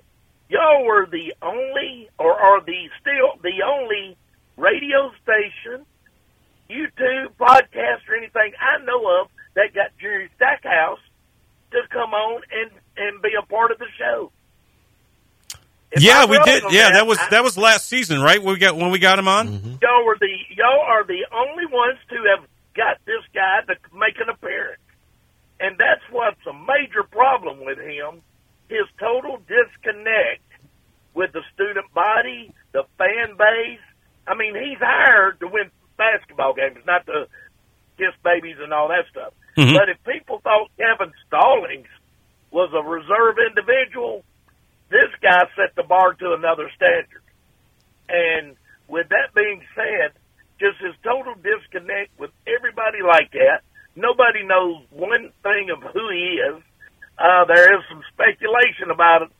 The one of the female assistant coaches that's right there always with him. She seems to step in the huddle, and when she steps in, it's like uh, uh, who E.F. Hutton's talking because I mean everybody else just shuts up. But just his whole persona of how he comes across to the fans, to the student body, to everybody. Like I say, he uh, was hired to win games. That hasn't happened. So, just with that type of disconnect, I think that goes a long way as far as just another th- thing what everybody has in a negative connotation towards it. Well, and I agree with that. Yeah, and I I agree with you, Tony. And like you talked about, he's there to win basketball games. But if you're not, and you have some sort of rapport with the fans, if the fans like you, I don't know. You, you got some wiggle room now. Maybe if the fans this market's you, unique, where it, they kind of uh, maybe because they have so much access to country music right. stars and stuff.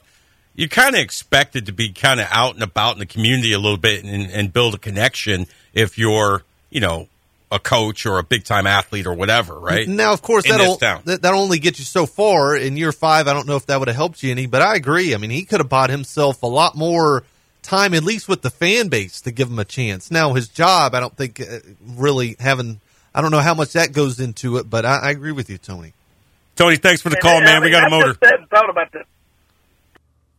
Thanks, buddy. Sorry, we didn't mean to cut Tony off there, but we got to we got to take our last break. Come back, wrap up the show right after this. Looking for something to take your mind off this traffic? How about a true story of instant success? Did you hear about the two friends who went grocery shopping in Ashland City and picked up everything on their list plus $75,000? Or the one where a truck driver made a last minute stop off Interstate 40 and drove off with a cool million?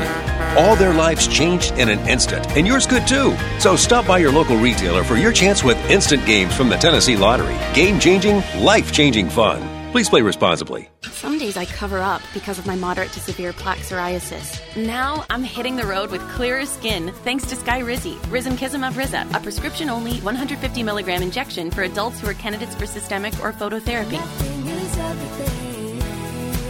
With Skyrizi, three out of four people achieved 90% clearer skin at four months. And Skyrizi is just four doses a year after two starter doses. Don't use if allergic to Skyrizi. Serious allergic reactions and an increased risk of infections or a lower ability to fight them may occur. Before treatment, your doctor should check for infection and tuberculosis. Tell your doctor if you have an infection or symptoms such as fever, sweats, chills, muscle aches, or cough, or if you plan to or recently received a vaccine. Thanks to Skyrizi, there's nothing on my skin, and that means everything. Your doctor today about Skyrizi, the number one dermatologist prescribed biologic in psoriasis, and visit skyrizi.com or call 1 866 Skyrizi to learn more. Have you ever met a single person in your life that enjoys paying taxes? No, no one does. If you can't sleep at night because you have a huge problem with the IRS, I've got some free advice for you. This service is strictly limited to individuals that owe the IRS $10,000 or more in back taxes. And if you qualify, we can guarantee that you won't be writing a big fat check to the IRS or our services cost you nothing. The first 100 100 people that call today will get a free tax consultation worth $500. Stop worrying about your IRS problem. We can help you, we promise. Call the tax doctor right now. I mean, right now to learn more. 800 649 0142. 800 649 0142. 800 649 0142. That's 800 649 0142. When was the last time you did something fun with family, friends, coworkers, and clients? What if I told you about a place under one roof that offers affordable entertainment for all ages? That's what you'll find at Strike and Spare Family Fun Centers in Donelson, Hermitage, Tusculum, Hendersonville, and Murfreesboro with bowling, games, food, drink, and entertainment for all ages. Enjoy an enhanced experience in Hendersonville or Murfreesboro where they feature additional fun with bumper cars, laser tag, roller skating, and more. All locations are open seven days a week, including holidays. Visit online at Strike strikeandspare.com. Strike and Spare, where fun is bowling. Hey, it's John Burton from News Channel 5. And it's Patton Cook from Nashville Sports Radio. We are excited for our new show, JB and the General, every Monday through Friday, right here on WNSR Nashville Sports Radio. Talking all things Titans, Nashville SC, Preds, anything you want, we can talk. And we don't mind going off the beaten path once in a while as well. Again, that's every Monday through Friday, 9 to 11, right here on WNSR.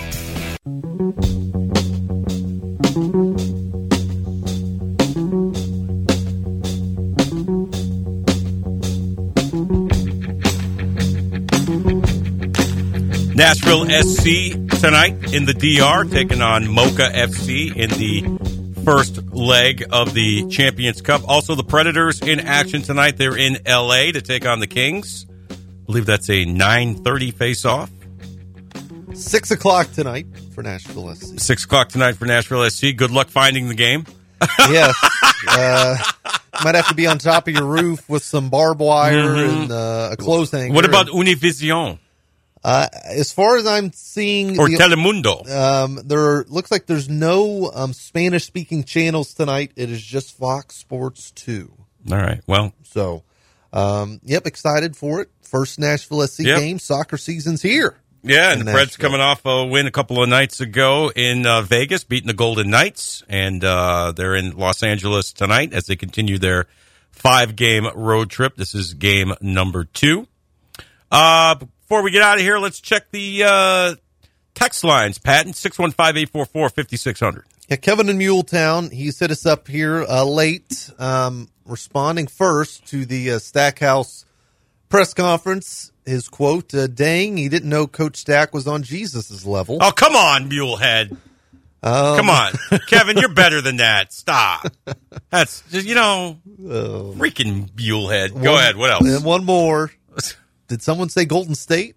Uh, oh, you know, the, oh, uh, yeah, yeah. He's probably shimmying out in the uh, out in the mule fields right now. Yeah, well, yeah. Golden State's going nowhere this year, pal. Okay, and they blew a three-one lead to who?